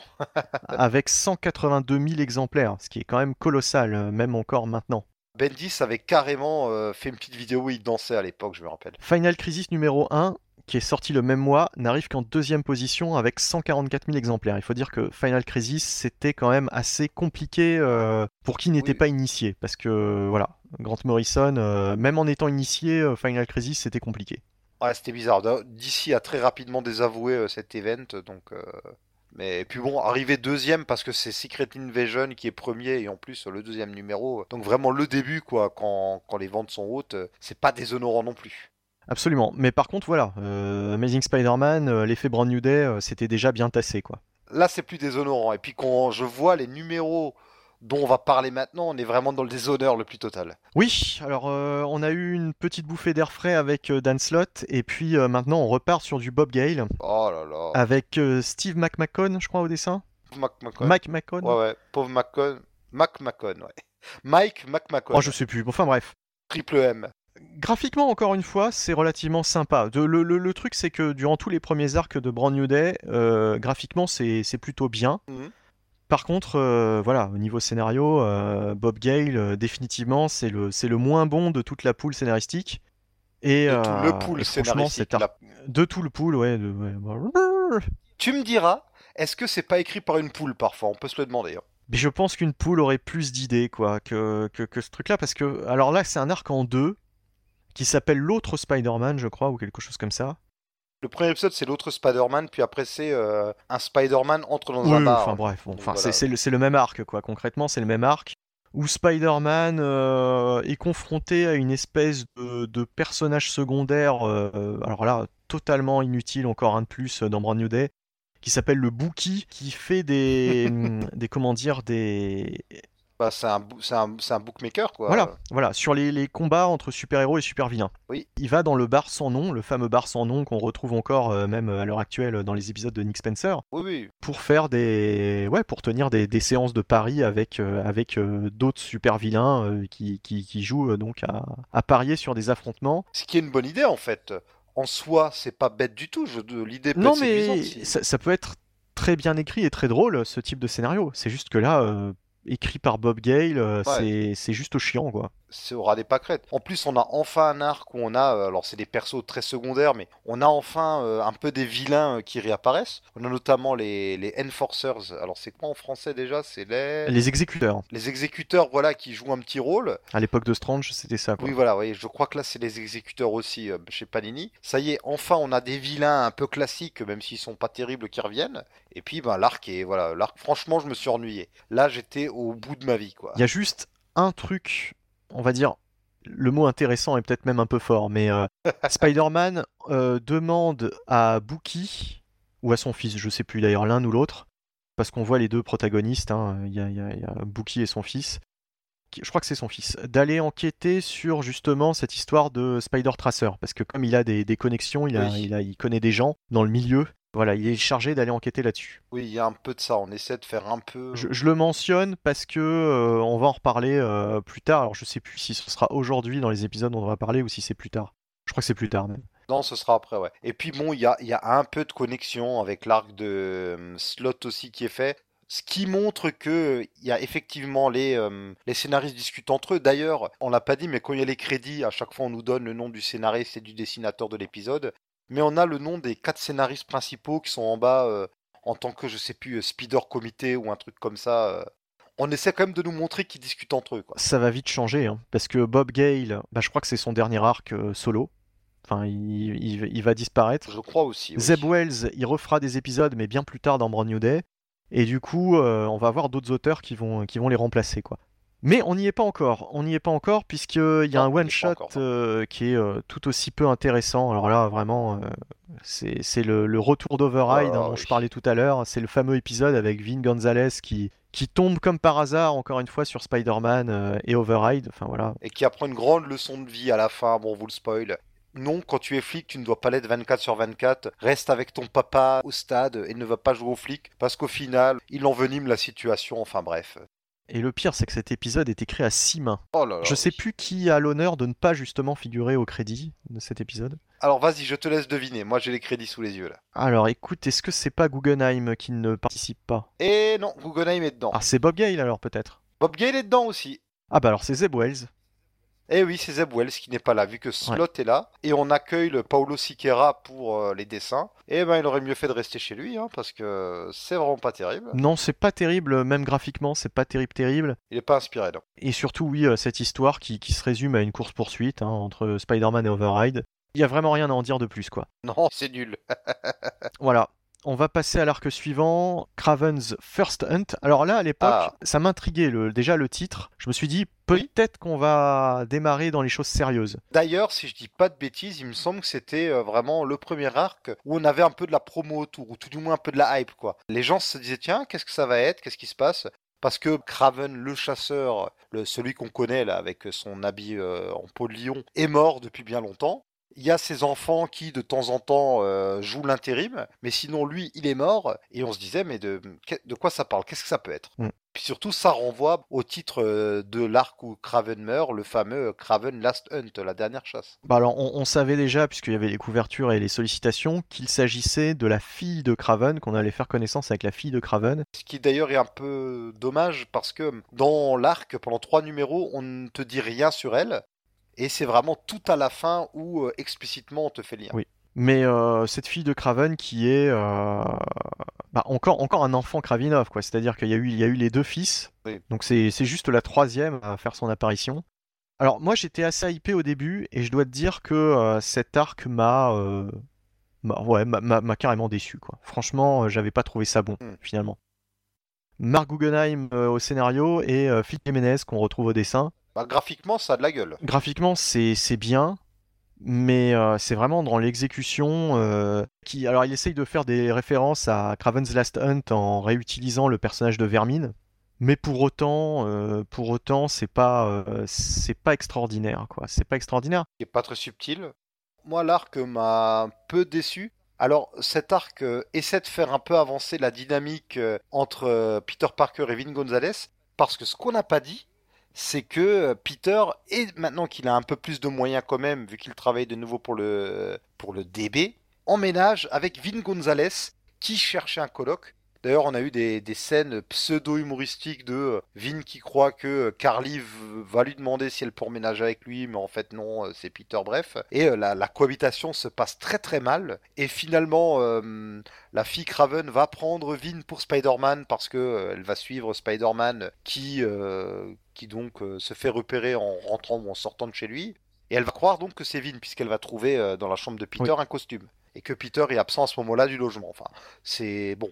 C'est pourquoi pas, soit. Et à la fin, à la fin, on a Spider-Man qui va s'expliquer euh, avec Vin et qui donne une excuse. Alors bon, on va pas tout spoiler non si, plus. Si, bah, si, franchement, on peut, on peut. Ça, ça, on peut quoi, de toute façon. J'allais juste dire que l'excuse le fait passer pour un abruti, mais euh, pour pas dire autre chose, pour pas être plus vulgaire. Hein. Mais vraiment, en gros, il explique à Vin que pour protéger son identité secrète, il trompe les ennemis en faisant croire que des personnes qui sont plus ou moins proches de lui et qui ont la même corpulence que lui sont en fait Spider-Man. C'est vraiment une méthode de... Bah de connard, hein, de, connard. C'est-à-dire que Peter Parker, comme excuse, il trouve rien de mieux que de dire à Vin, bah oui, bah tu vois, hein, je suis un gros connard et je suis ton coloc, et voilà. Et voilà, bah c'est comme ça. Ah non, il lui, lui dit pas que c'est le coloc, il lui révèle pas son identité non, mais enfin... Bah si, il, il, euh, Vin, Vin sait très bien que c'est son coloc. Bah non, il a pas compris que c'était Peter. Mais non, il, sait, il sait que Peter Parker est son coloc, c'est ça que je veux dire. Oui, oui, oui, non, mais c'est Spider-Man qui passe pour un idiot, pas Peter. Enfin, Peter passe pour un salaud. Il prétend que justement, euh, il fait passer. Euh, c'est, Attends, c'était, c'était quoi dans l'histoire? C'était que il, il, c'était lui qui avait le costume. Ah non, non, il, dit pas ça. C'est juste Spider-Man qui dit qu'il place des pièges pour faire croire euh, à ses ennemis que d'autres personnes sont Spider-Man. Ah, putain, c'est bizarre, parce que moi j'avais pas du tout le même souvenir. Moi j'avais le souvenir que c'était Peter Parker qui expliquait que euh, pour justement qu'on ne. qu'on pour, ces histoires de photos en fait. Euh, mais euh, mais je, dois, je, dois, je dois me gourer en fait. Je dois me gourer. Alors, est-ce que tu confonds pas avec l'anecdote que je t'ai racontée sur Lois et Clark, que j'allais raconter de toute façon? Qu'un rapport, mais. Parce que cet épisode me faisait penser à, rappelez-vous, la série Lois et Clark qui passait il y a fort longtemps sur M6, avec des reporters qui découvraient, euh, qui, qui, voyaient euh, Superman, qui était Clark Kent, qui était blessé, euh, devenir Superman et sauver et ils n'ont pas eu le temps de le filmer. Par contre, en fouillant dans la part de Clark, ils trouvent les costumes planqués et tout à la fin de l'épisode, autant vous dire que dans les années 90, ils s'inspiraient bien des comics des années 50-60 parce que c'est un peu barré. On a les parents Kent qui utilisent un projecteur d'hologramme pour projeter Superman en même temps que Clark Kent est dans la foule pour faire dire euh, à cet hologramme qu'en fait, Superman confiait ses costumes à Clark pour que Clark, je, je sais plus trop, les garde ou les lave, ou qu'enfin, bref, euh, une explication, bon, qui est un peu kitschounette, quoi, mais qui passait dans le cadre de la série. Et je me suis dit, bon, bah, ils auraient peut-être, peut-être que les scénaristes auraient dû pas partir sur, euh, alors là c'est Guggenheim, il aurait peut-être que Guggenheim aurait dû partir sur une explication de ce genre-là, plutôt que de faire passer Spider-Man pour euh, vraiment une enflure. Oui, et je, alors je sais pas pourquoi j'avais un doute, je, je, je pensais que c'était Peter Parker qui passait vraiment pour une enflure à la fin, quoi.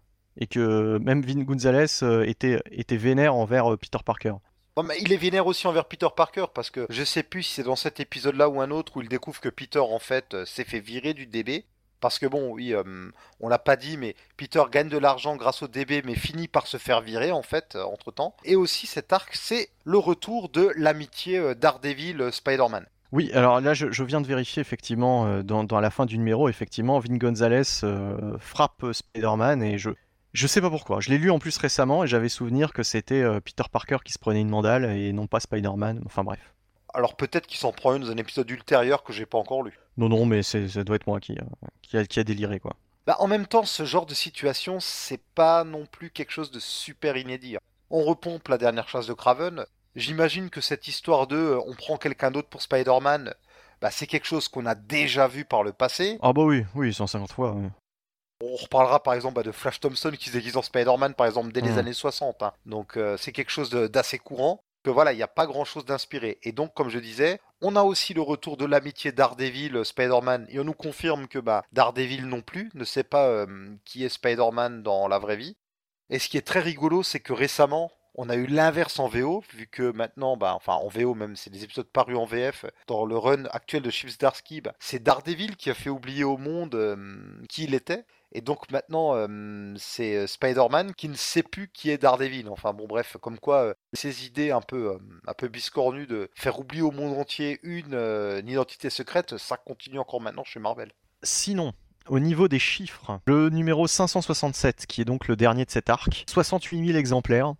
Voilà. Et après, il y a une belle remontée, puisqu'on arrive à un arc qui est le premier gros arc, vraiment euh, gros événement de, Brand New Day, qui clôture un petit peu, on va dire, la, toute première partie de Brand New Day. C'est New West to Die. Ah. Et euh, New West to Die cumule, en tout cas pour le premier numéro, euh, donc le numéro 568, 93 000 et quelques exemplaires. Donc on, une belle remontée quand même. Mais bon, qui va pas forcément euh, tenir tout l'arc non plus, quoi. Puisque dès, le second, pour te dire, qui sort le même mois, on redescend à 77 000. Ah, c'est vraiment dommage, parce que ouais, euh, bel arc. Déjà, retour au dessin de John Romita Jr., tout le monde ne s'en réjouira peut-être pas, mais ça reste un dessinateur emblématique de Spider-Man, surtout après le run de JMS où il a pas mal officié ça dépend des pages et des, et des cases dans cet épisode. Ça dépend, oui. En fait, c'est un peu symbolique, je trouve, d'appeler Romita ici, puisque c'est enfin un arc où on fait revenir des, des méchants un peu plus classiques. Dont Norman Osborn. Oui, voilà principalement Norman Osborn. Qui est avec euh, ses Thunderbolts à l'époque, parmi lesquels on trouve, alors là, hérésie de toutes les hérésies, moi j'aimais pas du tout ça, Scorpion, mais qui est Venom quoi à l'époque. Ah bah moi j'aimais beaucoup, tu vois. Pour moi, Scorpion, c'est Scorpion quoi. Mac, Gargan, c'est Scorpion, c'est pas Venom. Je suis d'accord, mais je trouvais ça intéressant puisque, bon, comme on pouvait s'en douter, c'était que passager. Oui. Il y avait, euh, il y avait ce côté, euh, comme on le voit dans cet arc, le, le symbiote qui le lâche et du coup McGargan panique. Euh, il y a ce côté, va McGargan qui est Venom essaie de devenir un vilain d'encore plus grosse envergure. En plus, le scorpion, c'est un animal qui a du poison en lui, donc je trouvais que Venom ça allait bien. Je trouvais que s'il fallait passer le symbiote pendant quelques temps un vilain, je trouvais que, Venom, que Scorpion, ça lui euh, correspondait bien. Tu vois, McGargan, il est tellement, euh, il a tellement pas de charisme, il est tellement pas développé comme personnage que de toute façon, ça aurait pu être, euh, un, tu vois, une espèce de, de bandit lambda, quoi. Oui, mais en même temps, c'était l'occasion de le développer aussi. Bah, il, enfin, McGargan n'est pas tellement plus développé, quoi. Non, mais c'était, moi, je trouvais que c'était pas bête de choisir lui, tu vois je préférais euh, largement qu'on donne le symbiote à McGargan qu'à Octopus ou à un autre vilain comme ça qui était euh, qui avait plus de background, tu vois.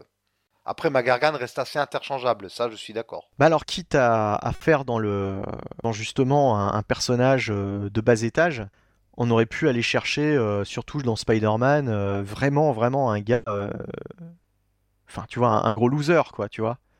Oui, bon, en même temps, de, le donner à un vrai vilain qu'on a l'habitude de voir, ça mettait un peu plus d'impact. Donner ça à un loser lambda qui, sert de chair à canon en temps normal, c'est un peu moins intéressant aussi. Ouais, ouais. Je, suis, peut-être euh, très, euh, très rigide là-dessus, mais j'ai jamais été, euh, jamais été fan en fait du, du des personnages qui se, qui se passent des identités comme ça, quoi. Encore, encore, je trouve ça logique quand c'est, tu sais, par filiation. Autant là, voilà, Scorpion, c'est Scorpion et euh, il a rien à voir avec Venom, quoi. on, en reparlera peut-être. Euh, on en reparlera peut-être. Est-ce que t'aimerais un arc où les ennemis de Spider-Man, enfin un certain nombre d'ennemis, permutent leurs identités secrètes? Bah, ça pourrait être rigolo. Euh, si c'est juste, enfin déjà voilà, si c'est juste un arc, et si du coup Spider-Man, ça c'est un truc de manière générale, les super-héros et les super-vilains aussi, je les trouve toujours bêtes, dans le sens où ils prennent des pseudos et des habits qui rappellent euh, leur pouvoir ou qui les dévoilent, tu vois.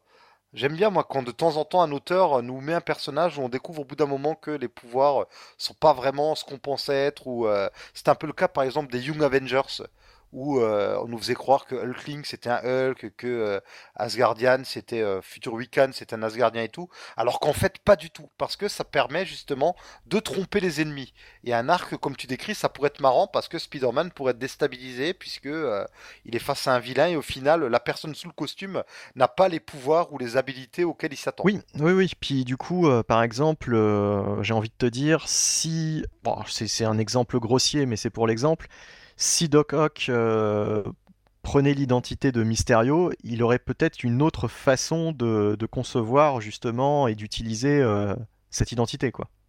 Oui, aussi, oui. Ça, pourrait être marrant. C'est si des scénaristes nous écoutent. Hein, euh.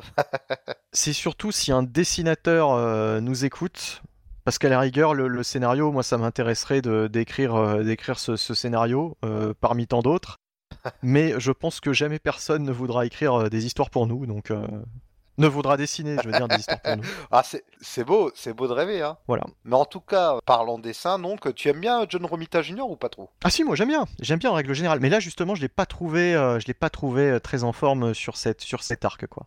À part, euh, enfin, il y, a- y a- y a- y a certaines pages qui sont, qui sont très très bien. Par exemple, avec Venom et Anti-Venom, on sent que, on sent qu'ils s'amusent bien. Ouais. Par contre, il y a des pages dégueulasses. Il y a une page notamment, alors à la fin, je crois, de la troisième partie. T'as Norman Osborn qui a la visite de Menace.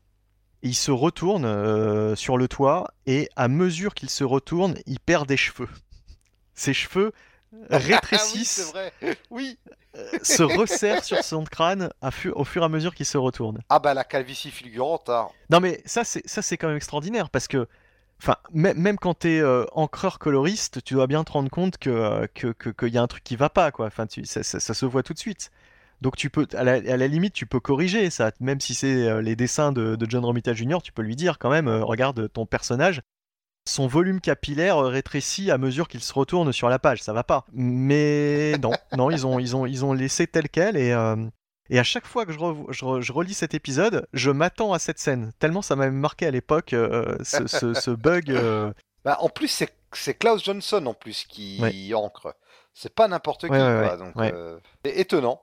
Parlons un peu de- du scénario du coup. Donc Peter Parker est non seulement à nouveau confronté à Norman Osborn et à The Thunderbolts, mais surtout à l'anti-Venom qui est en fait Eddie Brock qu'on retrouve donc dans le, dans le Fest Center avec euh, Tante May puisqu'il est devenu euh, sans-abri. Oui. Et alors il a survécu à son cancer, hein, d'ailleurs on pensait qu'il était, qu'il était mort. En fait, il a, il a, survécu, il a survécu à son, grand, à son cancer grâce aux résidus de, de symbiote qui, qui, restait, euh, qui restait en lui. Alors je sais plus d'ailleurs comment, comment il devient anti-Venom d'ailleurs. euh. Bah, c'est au contact de Monsieur Négatif. Oui, oui, c'est au contact. Et voilà, c'est ça, au contact de, de Monsieur Négatif qui a des espèces de, de pouvoirs justement de guérison. Ça fait, euh, ça, ça, ça crée une mutation du symbiote. Du coup, euh, il devient euh, anti-Venom, qui est le seul être capable de pouvoir d'ailleurs vaincre, vaincre les symbiotes, quoi. Oui. Et d'ailleurs, ben, du coup, un peu thématique, Monsieur Négatif, c'est quelqu'un d'inversé. Donc là, on a un Venom inversé. Il est blanc avec le Oui. symbole de Venom en noir. Pourquoi pas Oui, pourquoi pas. hein. Alors graphiquement, moi je trouve que l'anti-Venom il a de la gueule. hein. Alors, vraiment. je- euh, Ouais, l'antivenom, il est, il est pas mal. Par contre, on parlait justement de McGargan, Scorpion, etc. Le, l'espèce de McGargan, Venom, Scorpion euh, de la fin là, de cet arc, il est quand même dégueulasse. Ah bah j'aime bien. Ah bon? J'ai bien aimé. D'accord, bon bah écoute. Donc justement, hum, tu parlais de la maladie de- d'Eddie Brock. On découvre Eddie Brock un peu dans l'épisode, on a l'impression qu'il sort de nulle part. Mais on a un backup derrière. Enfin, backup, donc euh, un petit récit en plus à la fin du numéro, qui, euh, je dis derrière parce que bah, Panini l'a logiquement mis euh, à la suite du premier épisode de New West to Die, qui nous raconte un peu plus le parcours d'Eddie Brock, c'est assez intéressant. On voit d'ailleurs que, enfin, Eddie Brock nous révèle, vu que c'est lui le narrateur, que lorsqu'il se regarde dans un miroir, même si Venom n'est plus là, il ne voit que Venom. Et l'épisode est dessiné par Adi Granov, et surtout, il est scénarisé par Mark Wade, qui réalise là euh, sa première entrée dans le Spider-Man de Brand. New Day. Mark Wade, qu'on retrouvera plus tard euh, comme euh, scénariste parmi ceux qui se succèdent suivant Dans les pas ans. longtemps d'ailleurs. En fait, cet arc, Il y a beaucoup d'action. hein. marrant, et Il y on a voit quand un même peu, beaucoup d'action parce que c'est en six oui, parties, ça- donc on- c'est le premier gros gros arc finalement, et c'est le premier qui est en six parties. et peut-être un peu trop parce que moi j'ai trouvé, alors surtout à l'époque, en le relisant, c'est moins problématique parce qu'il y a, il y a beaucoup moins d'attentes évidemment. Mais à l'époque, j'ai trouvé ça euh, quand même long.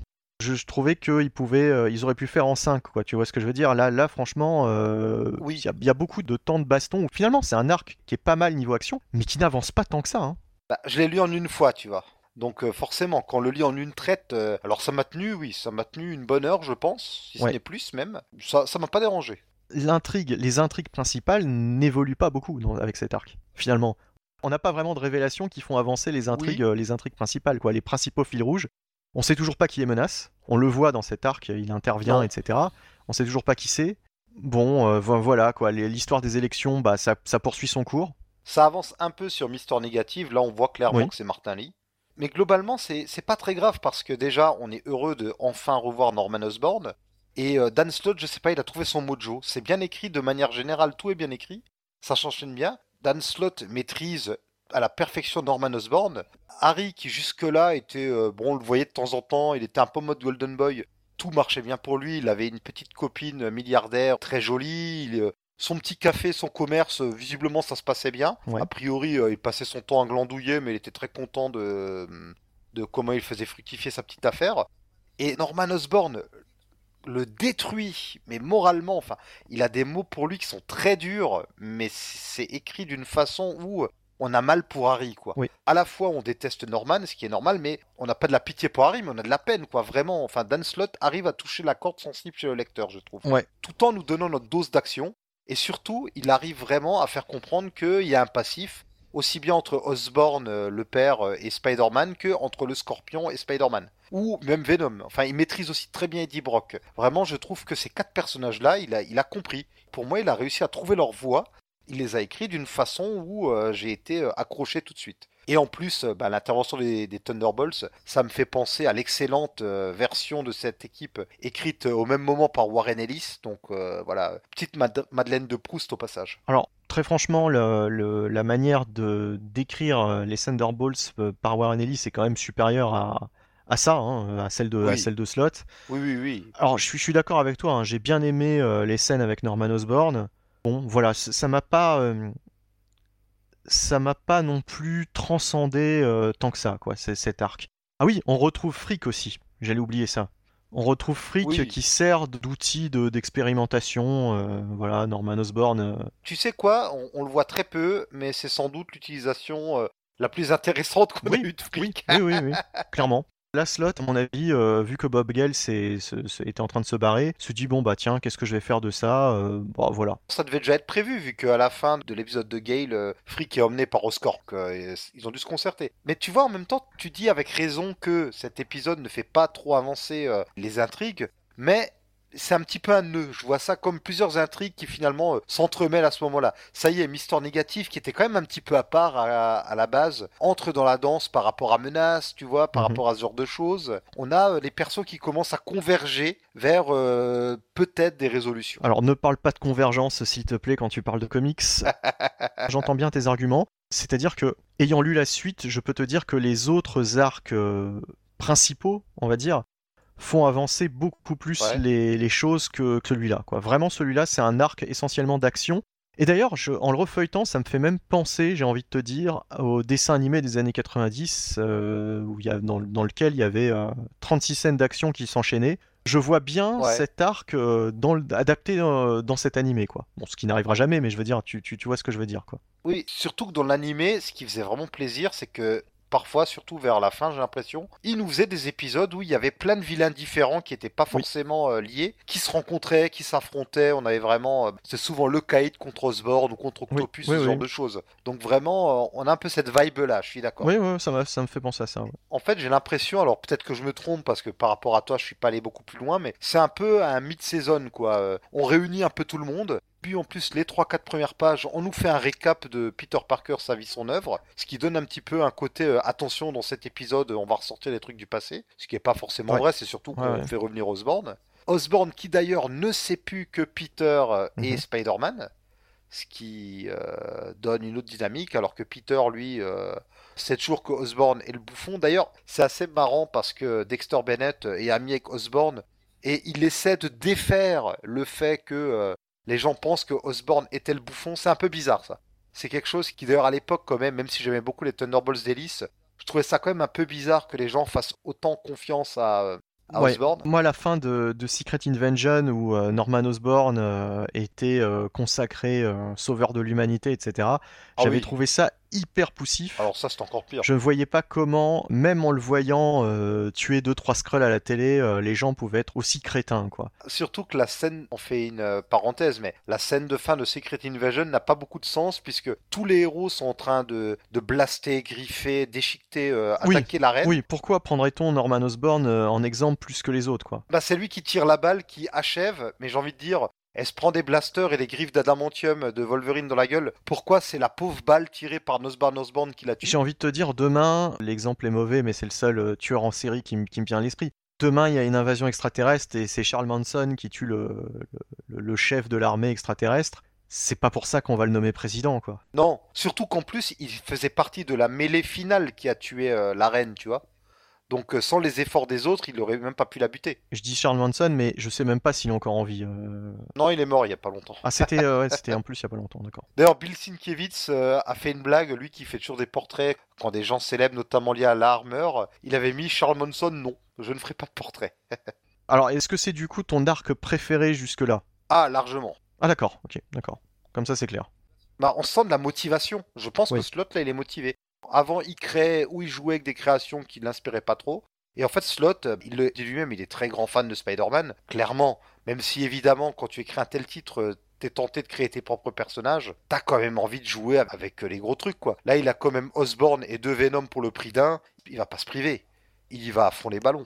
Alors, le 573, c'est classé en 8ème et a vendu 82 000 et quelques exemplaires. Ce qui est mieux que d'ordinaire, puisque c'était plus aux alentours de 70 000 exemplaires. Ouais. Mais c'est pas non plus, euh, c'est pas non plus ouf quoi. Il a perdu 10 000 entre le, le- le premier Ouais. et le, la première partie et la, et la dernière partie de l'arc quoi. Ouais, bon, en tout cas, moi j'ai beaucoup aimé. Euh, autre aspect que j'ai bien aimé, on a Ben Urich et euh, Robbie Robert, Robertson qui essaient de créer leur journal à côté C'est vrai aussi. qu'il y a cette intrigue ouais. Ouais, il y a cette intrigue-là que j'ai bien aimé aussi. Moi, tout ce côté journalistique, euh, ce côté euh, bataille de l'éthique journalistique et compagnie, ça me plaît beaucoup. Là, on Slot semble avoir un peu des idées là-dessus aussi. Donc euh, voilà, un arc riche. Ouais. D'ailleurs ça va se poursuivre, ça va se poursuivre pendant un moment hein, cette histoire de, de DB et de voilà. Ah bah écoute, tant mieux. Et aussi, on a à la fin de l'arc une espèce de d'intrigue avec Lily Hollister, donc la copine de Harry Osborn, qui embrasse Peter Parker quand même. Oui. Alors on a tout ce truc de Lily qui euh, d'un coup euh, Peter la trouve attirante et Lily le drague mais ouvertement devant Harry. Ouais, alors ça, c'est, j'ai, j'ai trouvé ça très très bizarre, quoi. Même en le relisant, je me suis dit, mais quand même, enfin, euh, C'est- C'était qui qui avait fait euh, cette scène sur le toit? C'était Slot ou c'était quelqu'un d'autre là, la scène sur le toit où, euh, où Harry débarque et fait ça va, je vous dérange mais c'est dans quel arc? Crois que c'était un arc avant. En tout cas, voilà, c'est très bizarre hein, le côté euh, triangle amoureux Lily, Harry, euh, Peter. euh, c'est chelou. C'était peut-être l'arc avec Pepper Doll, je sais pas. Dans ce cas-là, c'était peut-être Slot aussi. Peut-être, Parce que je me rappelle qu'on voyait, on voyait Harry Osborn dans cet arc. peut-être. Alors que dans les autres, je suis pas certain. Bon, en tout cas, c'est bizarre. Il y a Anguille sous roche. On passe à- au numéro suivant, qui est, je crois, le dernier numéro que t'as lu? Alors, donc, on a ensuite, dans le 574, un épisode écrit par Guggenheim et dessiné par Barry Kitson qui, bah, d'un seul coup, quand on lui donne un bon scénario à dessiner, retrouve son mojo. Oui, c'est mieux. Oui, oui, c'est mieux. Ouais, c'est vraiment, euh, c'est bien, enfin, c'est c'est propre. C'est pas la plus grande œuvre de Kitson, mais euh, Ouais. c'est plutôt sympa. Et c'est euh, le retour tant attendu, alors tant attendu, je sais pas, mais Oh bah si, quand même. le retour de Flash Thompson qui était retourné à la guerre et qui est hospitalisé. Un général euh, vient lui parler parce que euh, Flash va avoir une médaille et euh, Flash lui parle un peu de sa vie, de ses aspirations, de son admiration pour Spider-Man. Et on a le twist final qu'on peut révéler. Ouais, Il y, a- il y a largement prescription, et puis en plus, euh, on, va, on va être obligé de, la- de- de l'adresser un jour ou l'autre. Et puis euh, ce, sera, ce sera important dans tout le développement de Flash Thompson pour les dix années euh, suivantes. C'est que bah, Flash va être décoré parce que il a perdu ses jambes en sauvant un camarade soldat à la guerre. Alors, c'est un épisode essentiellement hommage justement à- au courage de, de- de- des, soldats et puis de, de- de Spider-Man, quoi, qui est un exemple pour Flash Thompson depuis bien longtemps. Oui. L'épisode est bien écrit, mais moi j'avais j'avais pas aimé cette fin dans la mesure où au début de Brand New Day, ils te réintroduisent Harry Osborn, l'air de dire bah voilà, il faut bien euh, que Peter Parker récupère euh, son meilleur pote. Alors que franchement, Harry, c'était pas la peine de le ressusciter. Je veux dire, surtout que la, mort de Harry Osborn est l'un des meilleurs épisodes de, de- de Spider-Man. Donc ça m'avait agacé qu'ils ramènent Harry Osborn, et je m'étais fait cette réflexion, s'ils veulent vraiment utiliser un ancien pote de, Peter Parker, autant qu'ils nous ramènent Flash. Et là, ils ramènent Flash, mais justement pour l'estropier, quoi. Et alors, je m'étais fait cette réflexion, je m'étais dit, ok, d'accord, vous, vous faites ça, mais j'espère au moins qu'ensuite, vous allez euh, continuer à utiliser le personnage, quoi. Parce que c'est pas juste pour euh, faire une fin un peu choquante, un peu mémorable à cet épisode. Et malheureusement, j'ai envie de te dire, il y aura quelques auteurs qui vont nous remontrer ce qui se passe avec Flash Thompson, mais surtout dans des backups. Ouais. Mais finalement, durant Brand New Day, euh, Flash Thompson, il sera quasiment jamais là, quoi. Quasiment invisible. De toute façon, c'est le grand absent du run de Slot euh, qui commence ensuite euh, après Brand New Day. Ce qui est vraiment dommage, parce qu'il y avait vraiment des choses à faire avec, euh, avec euh, Flash Thompson. Alors on le sait tous aussi, hein, c'est pas un spoiler, il deviendra l'agent Venom. Donc ça, c'est une très bonne idée, par exemple. Justement, il est, il est très occupé à côté. Alors là, pour le coup, par contre, ça te dérangeait pas, ça, Flash Thompson qui lui avait Venom Ah non, je trouve, je trouve que c'est une très bonne idée, ça, par contre. C'est pas un super vilain, il avait pas d'identité secrète déjà, tu vois ce que je veux dire Ouais, ouais, ouais. C'est pas comme le scorpion, quoi. Ouais. Au contraire, je trouve que c'était vraiment une très bonne idée. euh. D'ailleurs, pour la petite histoire, c'était une idée que j'avais lue sur un forum euh, des années avant, à l'époque où même Flash Thompson n'était pas, euh, n'avait pas perdu ses jambes, mais était sur un siège roulant euh, après un accident de voiture. Euh, parce qu'il en a, il en a bouffé, un Flash Thompson, avec les années. Et il y avait quelqu'un qui disait euh, Tiens, ce serait cool finalement qu'il hérite du symbiote pour euh, pouvoir remarcher à nouveau. Ouais. C'était un forum américain euh, très fréquenté, je sais pas si Slot a eu cette idée en traînant par hasard là-dessus et s'est dit Tiens, putain, c'est une bonne idée, euh, je garde ça en, mé- en mémoire. Ça peut être aussi le hasard, hein, de toute façon, c'est une. Oui, oui, oui. Mais en même temps, je trouve que Flash Thompson, il a en fait l'attitude d'un candidat idéal pour Venom.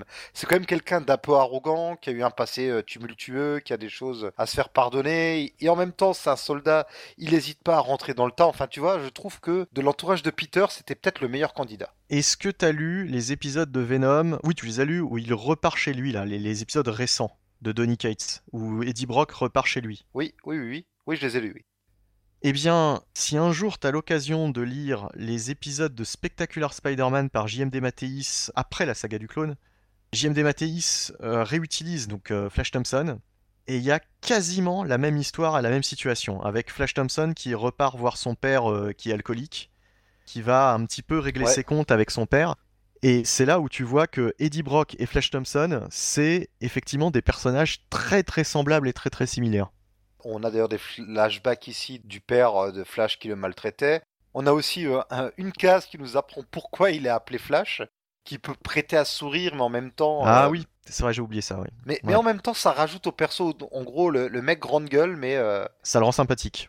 oui, ça le rend sympathique. Finalement, voilà, le mec grande gueule qui terrorisait Peter euh, au lycée, bah, ça restait déjà quelqu'un de malheureux dans sa vie euh, personnelle, à la- dans sa vie familiale, et en plus, auprès des filles, bah, finalement, euh, dans l'intimité, il assurait pas tellement que ça. Voilà. Et par contre, euh, Eddie Brock, euh, le fait que son père était euh, quelqu'un qui le maltraitait, c'est quelque chose que Donny Cates a inventé ou non, non, c'est bien plus vieux que ça?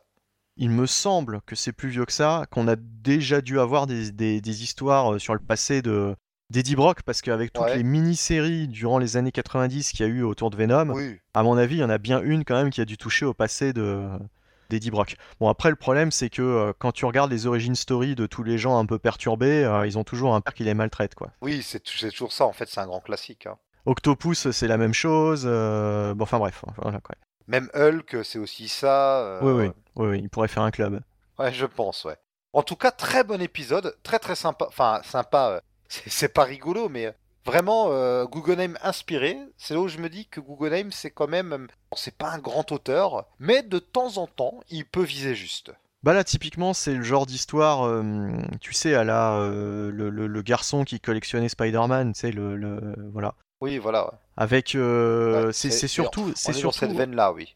en fait, c'est bien en tant que one shot, mais comme là, ça touche à Flash Thompson, qui est quand même avec Harry Osborn euh, l'un des personnages essentiels autour de Peter Parker, enfin en tant qu'a- qu'ami hein, masculin, on va dire. J'aurais aimé que euh, il ne le lâche pas euh, après ça, quoi. Tu vois, que, que la, la plupart des auteurs euh, lâchent totalement le personnage, parce que c'est sûr que durant tout Brand New Day, ben on le voit quasiment pas. Quoi. Peut-être qu'ils avaient pas la bonne idée. Comme euh, à côté de ça, en tant qu'agent Venom, il vivait vraiment des aventures à part et tout. Peut-être qu'il n'était pas vraiment dispo. Enfin, Enfin, Agent Venom, ça arrive que, que longtemps après. Hein. C'est, on est, on est plus, on est Brand New Day est terminé, je crois. oui, enfin, agent Venom, c'est genre 2009-2010. hein, On n'est pas très très longtemps après ça. hein. Oui. Ça, c'est quand même quelques années, quoi. Oui, enfin, un ou deux ans. hein, c'est Euh, attends, attends, attends, parce que euh, Brand New Day se termine en 2011, je crois. 2010, fin- fin- peut-être fin 2010. À ce moment-là, Venom est déjà lancé. On vérifiera, ouais. On verra... De toute façon, on, on verra forcément, on verra forcément l'histoire où euh, où il y a l'introduction d'Agent Venom. On, on verra ça, on y arrivera. On verra ça quand on y arrivera. Juste avant de passer à l'annual, on a oublié, mais à la fin du 573, Mark Wade fait un autre euh, backup, mais qui est assez oubliable. C'est euh, Stéphane Colbert qui à l'époque veut être candidat à l'élection présidentielle. Enfin, c'est dispensable, quoi. Je le mentionne juste. Oui. Et j'aimerais mentionner autre chose, juste avant cet annual qui est dédié à Jackpot. Si vous êtes vraiment complétiste et que vous voulez lire la mini-série en trois parties écrite par Brian Reed euh, sur euh, Secret Invasion, qui s'appelle Spider-Man Secret Invasion, mais qui en fait bah, ne présente presque pas Spider-Man, mais euh, en avant Jackpot et puis bah, Robbie, Dexter Bennett et Betty Brandt. Donc c'est en trois épisodes, et je l'ai pas dit, c'est dessiné par Marco Santucci. Il y a Menace aussi. Oui, il y a Menace dedans. En fait, c'est sympathique mais dispensable. Mais si vous voulez vraiment le lire, ben déjà, ça se place euh, juste avant cet annual. C'est totalement dispensable, hein, vraiment. Ça n'apporte rien, que ce soit euh, à Brand New ou euh, à Secret Invasion. Et c'est un scénariste, donc Bren Reed, qui est pas dans le pool des scénaristes. Mais on voit qu'il allait consulter les scénaristes, quoi. Par rapport à Jackpot ou par rapport à Menace. Ça s'inscrit dans leur arc, mais ça ne sert à rien ça se laisse lire. C'est pas désagréable, mais c'est très facilement oubliable. Ok, on va passer alors euh, bah, ce numéro annual, euh, ce premier annual de la période Brand New Day. Qui va lever le voile déjà euh, sur l'un des, mystères de, Brand New Day. Déjà ou enfin Ou enfin, ouais. Mais il y, a bien d'autres mystères, hein, dû au nouveau statu quo. Par exemple, comment Harry est revenu, ça on va le savoir dans quelques mois comment ça se fait que personne se souvient de qui est Peter Parker bah, Tu sais quoi? Je te, propose euh, qu'on fasse l'annual et qu'on fasse le listing de tous les mystères ensuite. Oh, bah, de toute façon, il n'y en a pas 36. Vraiment, il y, a ces deux-là, et puis, euh, enfin voilà. Quoi. Et puis, bah, le, quand même, euh, le résultat des élections, oui. Et ça, c'est pas un mystère. C'est une storyline. Non, c'est pas un mystère. Et il y a le tueur au Speeder Tracer. Oui. Ça, c'est pas encore ouais, D'ailleurs, c'est pas du spoil, hein, mais dans le même arc vont être résolus l'intrigue des élections et tueur en traceur. Ah bon, bah sans que ce soit forcément lié hein, d'ailleurs. Deux pour le prix d'un. Voilà, justement, c'est pour ça que je peux, je, peux, me permettre de te le dire, parce que tu vas me dire, ah ouais, mais du coup, tu me spoil le fait que c'est lié, etc. Non, non, pas du tout. Ou pas forcément. Je te préviens, si ça m'a gâché la lecture, les, auditeurs en sont témoins, je t'en voudrais. Ah, pas du tout. Alors là, euh, ça n'a aucun intérêt de savoir que c'est dans le, dans le même arc, quoi. De toute façon, ça n'a aucun intérêt tout court comme intrigue, donc. J'ai envie de te dire, le tueur au traceur, c'est peut-être quand même bien plus intrigant, que, sans, difficulté que cette histoire d'élection. Oui, on fera le bilan quand on y arrivera. Ah, puis on saura aussi, tiens, encore un spoiler dans ta poire, on saura oh. qui est menace aussi euh, du même coup. Ah, mais je le sais déjà. Oui, d'accord, bah écoute, ça tu peux pas m'accuser, hein, c'est pas de ma faute. Alors, c'est annual. Oui, alors de Mark Guggenheim, encore lui. Alors, on a eu le, meilleur peut-être de Mark Guggenheim avec l'épisode euh, One Shot sur Flash. Autant là, euh, pour moi, c'est. Ah, je crois que, je crois que t'as un avis un peu différent d'ailleurs. T'as bien aimé cet annual. Oui, moi je suis plus nuancé que toi, oui. Moi pas du tout. Donc ça révèle qui est Jackpot. Donc, Marty, explique-nous qui est Jackpot. Alors, Jackpot, faut savoir qu'il y avait eu euh, une blague qui concernait Flash Thompson justement. Alors, je sais plus si c'était Guggenheim ou pas qui l'avait écrit ça, mais euh, Spider-Man demandait son vrai nom à Jackpot. Jackpot lui a dit Je m'appelle Sarah Herrett. Et du coup, Spider-Man lui a dit Moi, je m'appelle Flash Thompson oh, oh, oh, que c'est drôle. Si ça devait être dans le, dans le premier arc avec, euh, avec Jackpot euh, de Guggenheim, ouais. Peut-être, ouais. Alors, euh, comme quoi Guggenheim avait tous ses persos en tête. Et Spider-Man enquête, il se rend chez cette fameuse Sarah Herrett, qui est une brune aux cheveux courts, et qui lui dit non, non, non, c'est pas moi Jackpot. Et donc il part, et là, je crois que c'est là où elle appelle la vraie Jackpot pour lui dire il faut qu'on parle. Il y a quelque chose qui va pas là. Et dans cet arc, qui est un team-up entre Spider-Man et Jackpot. On va donc découvrir euh, quel est le lien mystérieux entre ces deux jeunes femmes et euh, quelle est l'identité euh, de Jackpot. Spider-Man donc découvre que Jackpot n'a pas de pouvoir mais se drogue pour en avoir. Et surtout, surtout, c'est là où les choses deviennent un peu tordues, en fait, Sarah Herrett est la vraie jackpot qui a été entraînée par euh, les autorités euh, qui gèrent la licence de super-héros. Mais finalement, elle ne voulait pas être une super-héroïne. Alors je sais plus, mais elle a eu des super-pouvoirs, une super-force ou je sais plus quoi. Euh. Grâce à l'hormone de croissance mutante, là, je crois. Ça, c'est la, la fausse jackpot, la vraie jackpot. La première, je sais plus comment elle a eu ses pouvoirs, mais bref, finalement, elle ne veut plus être une super-héroïne. Et la deuxième jackpot qui rêve d'être une super-héroïne, qui rêve, je cite, de toucher le jackpot. Euh, c'est comme ça que qu'elle surnomme le fait de, de subir un accident qui donne des pouvoirs. Bah, négocie avec Sarah, lui achète l'identité euh, de jackpot et prend donc des hormones mutantes et je sais plus quoi d'autre pour devenir super forte. Moi, je vais te dire trois raisons pour lesquelles je trouve ça totalement con et totalement pourri. La première, c'est que Jackpot, finalement, on se fiche pas mal que ce soit ou non Sarah Herrett, puisque de base, on ne sait pas qui c'est Sarah Herrett. Tu vois ce que je veux dire? Oui. Si la révélation cachait que, euh, en fait, c'est pas, euh, je sais pas, un personnage qu'on t'a introduit même récemment, que c'est pas Lily Hollister, mais que c'est au fait Sarah Everett, ou le contraire, ça aurait pu avoir un intérêt. Mais Sarah Everett de base, c'est un personnage que tu ne connais pas. Donc à quoi ça sert de te, faire la révélation que euh, c'était elle la première et qu'il y en a une autre? Tu t'en fous. Enfin, tu vois ce que je veux dire? Oui, et surtout ce qui est ridicule, ce qu'on ce qu'on n'a pas encore dit. Attends, attends, juste ah que j'oublie pas mes, mes, trois, mes trois arguments. Tu viens de dire que euh, elle s'appelle Jackpot parce qu'elle dit euh, je veux toucher le jackpot. Mais non, elle prend le pseudo de la précédente. Donc de toute façon, cette explication ne tient pas debout. En plus de tout ça, ça c'est le, le, truc le plus con, c'est là où on voit bien que c'est éditorialement simplement une carotte pour que les fans se disent Ah, c'est peut-être Mary Jane, je vais donc aller lire ça. C'est qu'elle ressemble, quand elle est en costume, énormément à Mary Jane. Comme par hasard, elle s'appelle Jackpot, et comme par hasard, l'une des phrases fétiches de Mary Jane, c'était euh, Face it, Tiger, you just hit the jackpot. Et voilà, et j'ai envie de te dire, comme par hasard, comme par hasard, il y avait une chance sur un milliard de possibilités qu'elle choisisse ce nom et qu'elle ressemble à Mary Jane il n'y a pas d'explication à ça. Tu vois, c'est juste. C'est l'explication, c'est juste l'éditorial qui se fout de la gueule du monde, qui ont juste posé ça au début de, Brand New Day pour que les lecteurs qui, euh, qui, avaient juré de ne plus jamais lire Spider-Man se disent Ah, j'aime bien Mary Jane, c'est peut-être Mary Jane, je vais quand même aller lire ça, quoi.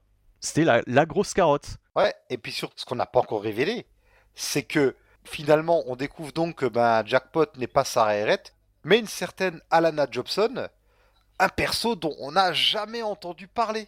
C'est pas comme si c'était euh, quelqu'un de, bah, de lié peut-être un des nouveaux persos, non? Oui. C'est, on sait pas, c'est quelqu'un, bon bref, voilà. Bah, c'est ce que je te disais au début. À quoi ça sert de te faire une révélation avec deux personnes quand tu ne connais ni l'une ni l'autre? Il n'y avait même pas besoin de faire cette histoire de jackpot. On aurait pu te dire au début que bah si, au fait c'est bien Sarah Everett, elle a juste raconté un, elle a juste raconté un mytho à Spider-Man. Elle lui a dit non non c'est pas moi alors que c'est elle quoi. Tu vois ce que je veux dire? Et puis en plus ses, pouvoirs c'est quoi? C'est euh, super force. Ok. Il n'y a même pas une histoire de jackpot, elle a un pouvoir sur la chance ou les probas ou un truc comme ça. Bah oui, ça aurait pu être une anti-Black Cat, comme ils aiment bien les anti-Venom et compagnie. Euh. C'est vrai que sur le coup, on peut se dire ça, comme Black Cat, c'est le chat noir, celle qui portait la poisse à Spider-Man, bah là, euh, un perso qui euh, porte la chance. Ils auraient peut-être pu partir sur cette veine-là. Comme Domino. Oui, voilà, par exemple. Ouais. Le problème, c'est que voilà, tout a déjà été fait, mais euh, en plus, franchement, elle crève, mais comme une merde. On l'a pas dit ça qu'elle mourait, on l'avait pas encore dit, je crois. Non, non, mais je le, je le, dis, euh, je le dis, elle, elle meurt, mais vraiment comme une merde. C'est-à-dire que c'est ça le plus drôle. Tu trouves même pas ça pathétique, tu trouves ça ridicule, quoi, quand tu lis ça. Ça tombe comme un cheveu sur la soupe, tu vois. C'est ah, je fais une overdose. Ouais, voilà, elle fait une overdose. Alors Spider-Man ramène le corps à Mister Fantastique euh, qui euh, l'analyse. Et là je me dis, mais alors, mais alors attends, il y a un perso, que ce soit Sarrett ou Alana Jackson, en tout cas, c'est un perso qui est censé être euh, enregistré aux chez les autorités et tout. Et le corps, il devient quoi? Il va pas avoir des ennuis, Monsieur Fantastique, quoi? Il va rendre le corps aux autorités Mais c'est ce que je t'ai dit, en plus, à cette époque, Marvel était passé à autre chose, on avait eu Secret Invasion, etc. Donc du coup, toutes les retombées de Civil War, la loi de recensement, etc., c'était passé aux oubliettes. Bah, dans les titres, ça continue, hein, vu que c'est maintenant Osborn le big boss. Les Avengers sont encore en cavale, enfin les New Avengers, ça continue encore. Hein. Oui, non, mais je veux dire, on te parle plus de, du fait que Spider-Man est traqué euh, parce qu'il n'est pas recensé. On te dit qu'il est traqué parce qu'il y a l'histoire du tueur au traceur, mais, mais c'est tout. Tu vois ce que je veux dire? C'est vrai qu'on n'a pas oublié ça, ouais. Forcément, ils vont pas tout abandonner avec euh, Norman Osborn et Thunderbolts. Mais si tu veux, euh, loi de recensement ou pas, les Avengers et les Thunderbolts se seraient de toute façon affrontés. Oui, oui, oui, oui. Enfin voilà, c'est le, le, cours des choses, quoi, j'ai envie de te dire. Mais en ce qui concerne euh, ce personnage, c'est vraiment n'importe quoi. C'est vraiment n'importe quoi cette histoire. Euh, moi, moi j'ai trouvé ça, euh, j'avais trouvé ça ridicule et en le relisant, je me suis dit ah ouais putain c'est encore pire que dans mon souvenir. Et à la fin, on a Spider-Man qui va faire la leçon à Sarah Everett en lui disant oui, t'as un pouvoir, c'est ta responsabilité. Et là, je me dis mais Spider-Man, si tu le sens pas d'être un super héros, ne le sois pas. Lui, il repense donc à l'oncle Ben, et c'est vrai que quelque part, il y, a, un parallèle qui peut être fait. Hein. Sarah, finalement, a laissé Jackpot prendre son identité, mais c'est pas tout à fait la même chose que l'oncle Ben, puisque elle n'a pas forcé Jackpot à devenir une super-héroïne. Puis comment ça fonctionne cette histoire? Parce que légalement, comment elle peut euh, filer son identité à quelqu'un d'autre? Donc le, gouvernement ne, ne, saura pas que Jackpot est morte, puisqu'il pense que c'est Sarah Everett. Tu vois ce que je veux dire? Oui, ou alors euh, le, corps de Lana Jobson, euh, Mister Fantastic, il va pas le garder au frigo, faut bien qu'il en fasse quelque chose. Peut-être que ça l'intéresse d'avoir des corps de jeunes filles euh, dans son labo, hein. surtout quand elles sont mortes. C'est un grand psychopathe. Ça n'a aucun sens de toute façon. Oui. Et puis surtout, on n'a pas répondu euh, à cette question en primordial dans l'annual. Pourquoi ce personnage a un costume avec des pattes def? Parce qu'on n'en a pas parlé, mais le costume de Jackpot, quand même, il est un peu kitsch, quoi. Moi, j'ai pensé au début que ça renvoyait justement aux années 60, le côté euh, Mary Jane, Jackpot, euh, enfin voilà quoi. Ouais, Que ça allait être un personnage un peu orienté 60s. je pense, ouais. Bon, en fait, pas du tout. Je sais pas, ouais. C'est bizarre. Tu disais aux auditeurs que moi j'avais bien aimé. En fait, oui, il y a des choses que j'ai bien aimé. En soi, cette histoire de double identité, machin, même si c'est très mal fait, ça aurait pu être pas mal. Et justement, ça ouvre des portes avec la loi de recensement des super-héros. Est-ce que ça réirait, t'aurais pas des problèmes ou pas ensuite? Enfin, il y a des portes ouvertes qui seront sans doute euh, jamais fermées ou tout simplement qui Mhm. seront jamais vraiment ouvertes. Et aussi, toute la partie où Spider-Man est avec euh, Jackpot, enfin Alana, quoi, je trouvais que l'alchimie entre eux fonctionnait. Le côté euh, personnage tellement, euh, tellement désireuse de devenir une super-héroïne qu'elle s'en bousille la santé et puis qu'elle achète l'identité de quelqu'un recensé par le gouvernement, ça j'adhérais. Cette idée-là, j'y adhérais, quoi. Bon, c'était très maltraité quoi.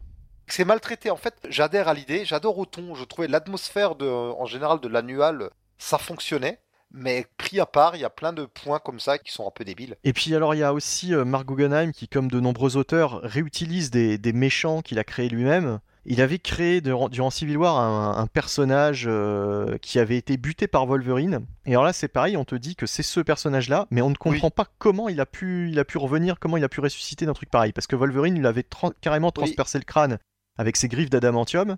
Ouais. Et là, le mec est vivant. Alors c'est quoi? C'est Oui, un oui. clone? C'est... Enfin, Non, il le dit que finalement, en fait, Wolverine lui a juste percé l'œil et que euh, ça allait, Non, non, et qu'il a des implants Non. En plus, on voit l'image. On voit l'image avec tout, tout, tout qui... tout- Enfin, voilà. Alors, je me demande s'il n'y a pas euh, une intrigue qui n'a jamais été développée là derrière. Oui, peut-être. Ce serait pas étonnant. Peut-être, peut-être. Par contre, c'est pas un perso euh, forcément créé par Guggenheim. Il était beaucoup plus vieux que ça, il me semble. Alors c'est Ah bon? Guggenheim qui les réutilise, ouais. Je vais te dire ça tout de suite, je suis en train de vérifier. Sur le coup, ce personnage, je me rappelais plus que c'était lui qui apparaissait. euh. Déclane euh, quelque chose, non? Oui, c'est ça, Walter Declan, The Mogul, ou euh, le Mania en français.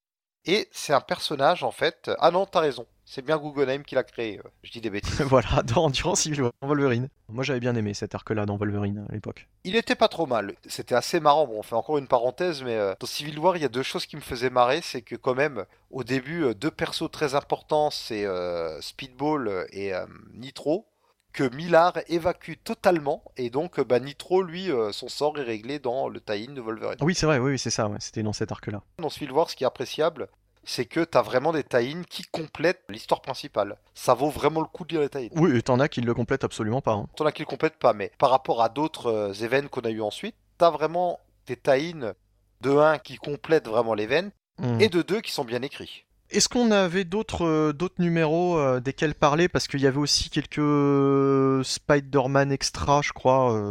À ce niveau-là, si on suit la chronologie de ce qui est publié dans le magazine de Panini, il y a le premier extra sur Hammerhead qui a été publié. Oui, Mais on en parlera peut-être dans l'arc sur Hammerhead. oui, oui, ce sera plus simple. Par contre, si tu veux, je vais peut-être faire un petit point où retrouver ces épisodes. Si tu veux. Si tu veux, oui, vas-y. Ah oui, je veux, j'aime bien, oui. Donc euh, plus sérieusement, donc ces épisodes bah, sont sortis chez Panini euh, dans le mensuel euh, Spider-Man. Que bah, pour le retrouver, il y a le marché de l'occasion, il n'y a rien d'autre. Mais sinon, Panini depuis quelques années, bah, depuis 2012, a commencé à ressortir la période Brand New Day en deluxe. Mais à un rythme d'escargot, c'est un ou deux numéros par an. Un point d'ailleurs assez bizarre parce qu'ils n'ont toujours pas terminé. je crois qu'ils sont pas encore arrivés ou à peine arrivés à la période The Gauntlet. Et là, ils ont déjà commencé la période euh, Big Time où c'est Dan Slott tout seul. Et il manque, en gros, il manque, je sais plus, je crois, deux ou trois Deluxe entre, quoi. Toujours est-il que les épisodes dont on a parlé aujourd'hui, vous les retrouverez euh, dans les trois premiers Deluxe. New Ways to Die, en fait, initie euh, le troisième Deluxe. Et pour ce qui est de la VO, euh, tout ça était évidemment sorti à l'époque en trade paperback. Mais depuis, je crois que c'est en 2018 qu'ils ont commencé ça. Marvel a commencé à ressortir euh, toute la période Brand New Day dans euh, ce qu'ils appellent The Complete Collection en quatre volumes. Et euh, ce dont on vous a parlé aujourd'hui, en gros, ça correspond aux deux premiers volumes. Cette collection elle est plus intéressante, je trouve, que les TPB ou même plus intéressante que les Deluxe parce que ils y ajoutent les à côté qui rentrent dans Brand New Day. Par exemple, la mini-série Secret Invasion elle est dans le deuxième Complete Collection. Par la suite, ils mettent les extras, ils mettent les autres mini-séries, ce que fait pas forcément Panini dans les Deluxe. En VF, pour les versions les plus complètes, euh, ça reste les kiosques. Ouais, les kiosques on retrouve aussi. Ben, alors avant, je te parlais euh, en tout début d'émission, je te parlais de Spider-Man Unlimited, tu me disais que c'était plus vieux, mais en fait Spider-Man Unlimited, pardon, il y avait eu un volume dans les années 2000 qui s'était arrêté en fait en 2006, un an avant Brand New Day, et qui avait été remplacé par Spider-Man Family, qui ensuite avait été remplacé par Amazing Spider-Man Family. Donc en fait, il y avait bien un deuxième titre en même temps que Brand New Day, mais euh, enfin que Amazing, mais bon, c'est vraiment de l'anthologie. c'est pas, c'est pas forcément canon et c'est pas forcément important quoi. Non, mais pourquoi j'en parle quand même? Je crois que ça s'arrête. Alors, Amazing Spider-Man Family s'arrête, je crois, au 8. Et les 6, 7, 8 sont en fait canon, mais euh, c'est vraiment des récits annexes dont on s'en fiche. On vous en parlera pas, hein, mais juste comme ça, pour être complétiste, si vraiment vous voulez, bah, il y a ces épisodes-là qui sont aussi pour certains dans les Complete Collection. Ok, ok. Je crois qu'on peut conclure pour ce, premier numéro. Ouais. J'espère que ça vous a plu, hein, surtout. Bien sûr, ouais on est en rodage. Hein. Si vous sentez que dans l'émission, on hésite un petit peu, en tâtonne, c'est normal, c'est vraiment euh, la première bon, ce sera toujours comme ça. Hein. ce sera toujours comme ça, mais euh, on cherche un petit peu le ton quand même en même temps. Voilà, est-ce que dans les prochaines, on sera autant descriptif ou on verra oh, je trouve, je trouve qu'on était bien par rapport à ce dont on a parlé. Euh.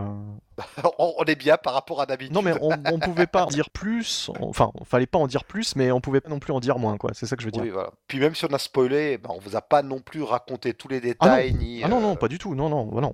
On vous a pas tout, on vous a pas tout dit et euh...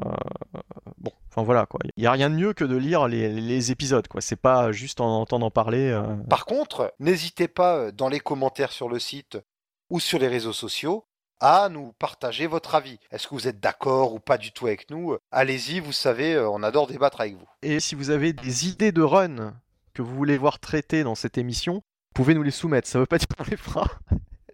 mais mais, mais, mais néanmoins, ça peut nous donner des idées euh, de pistes, éventuellement, quoi, éventuellement. Euh, je veux dire, c'est...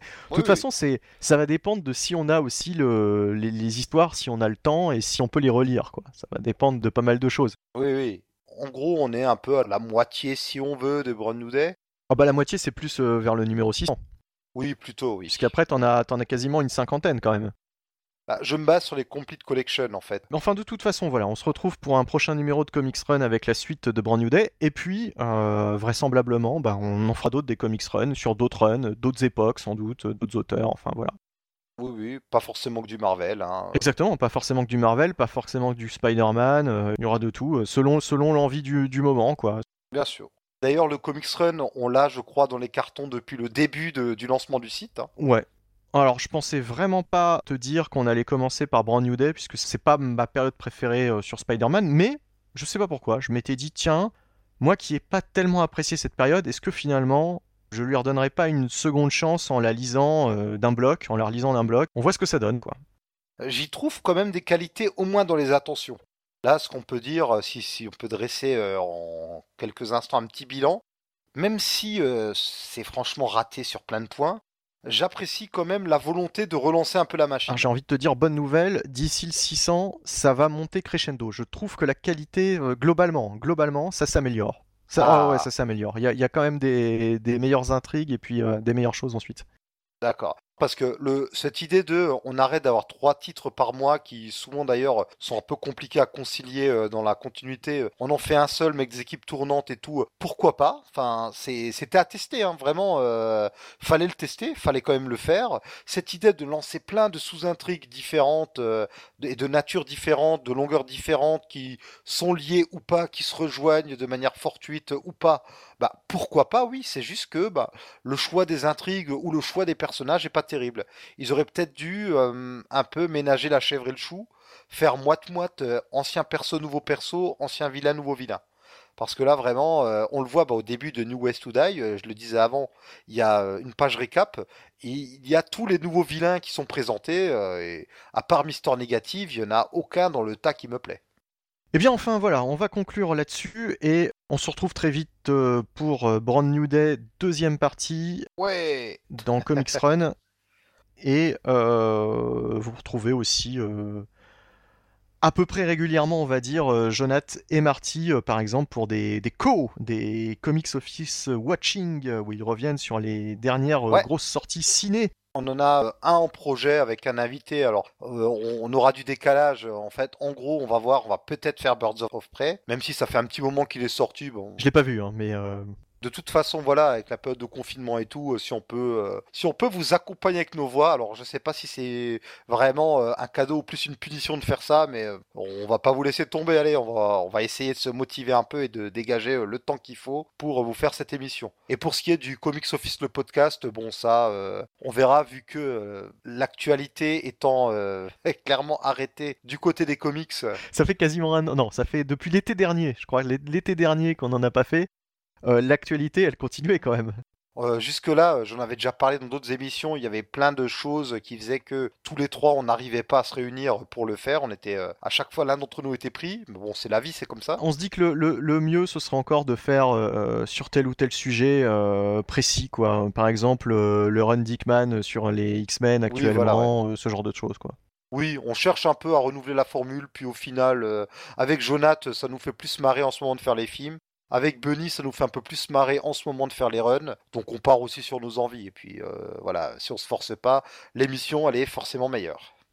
Et aller à Jecta Est, comme j'avais dit euh, dans un Comics Office. Exactement. Je ne sais plus lequel. Mais bref, allez, à très vite. euh, Portez-vous bien, surtout en ce moment. euh, et puis, euh, bah, profitez-en pour, pour lire des comics et puis pour faire ce que vous avez envie de faire de chez vous.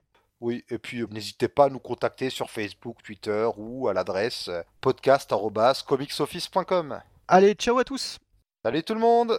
Et lisez plein de comics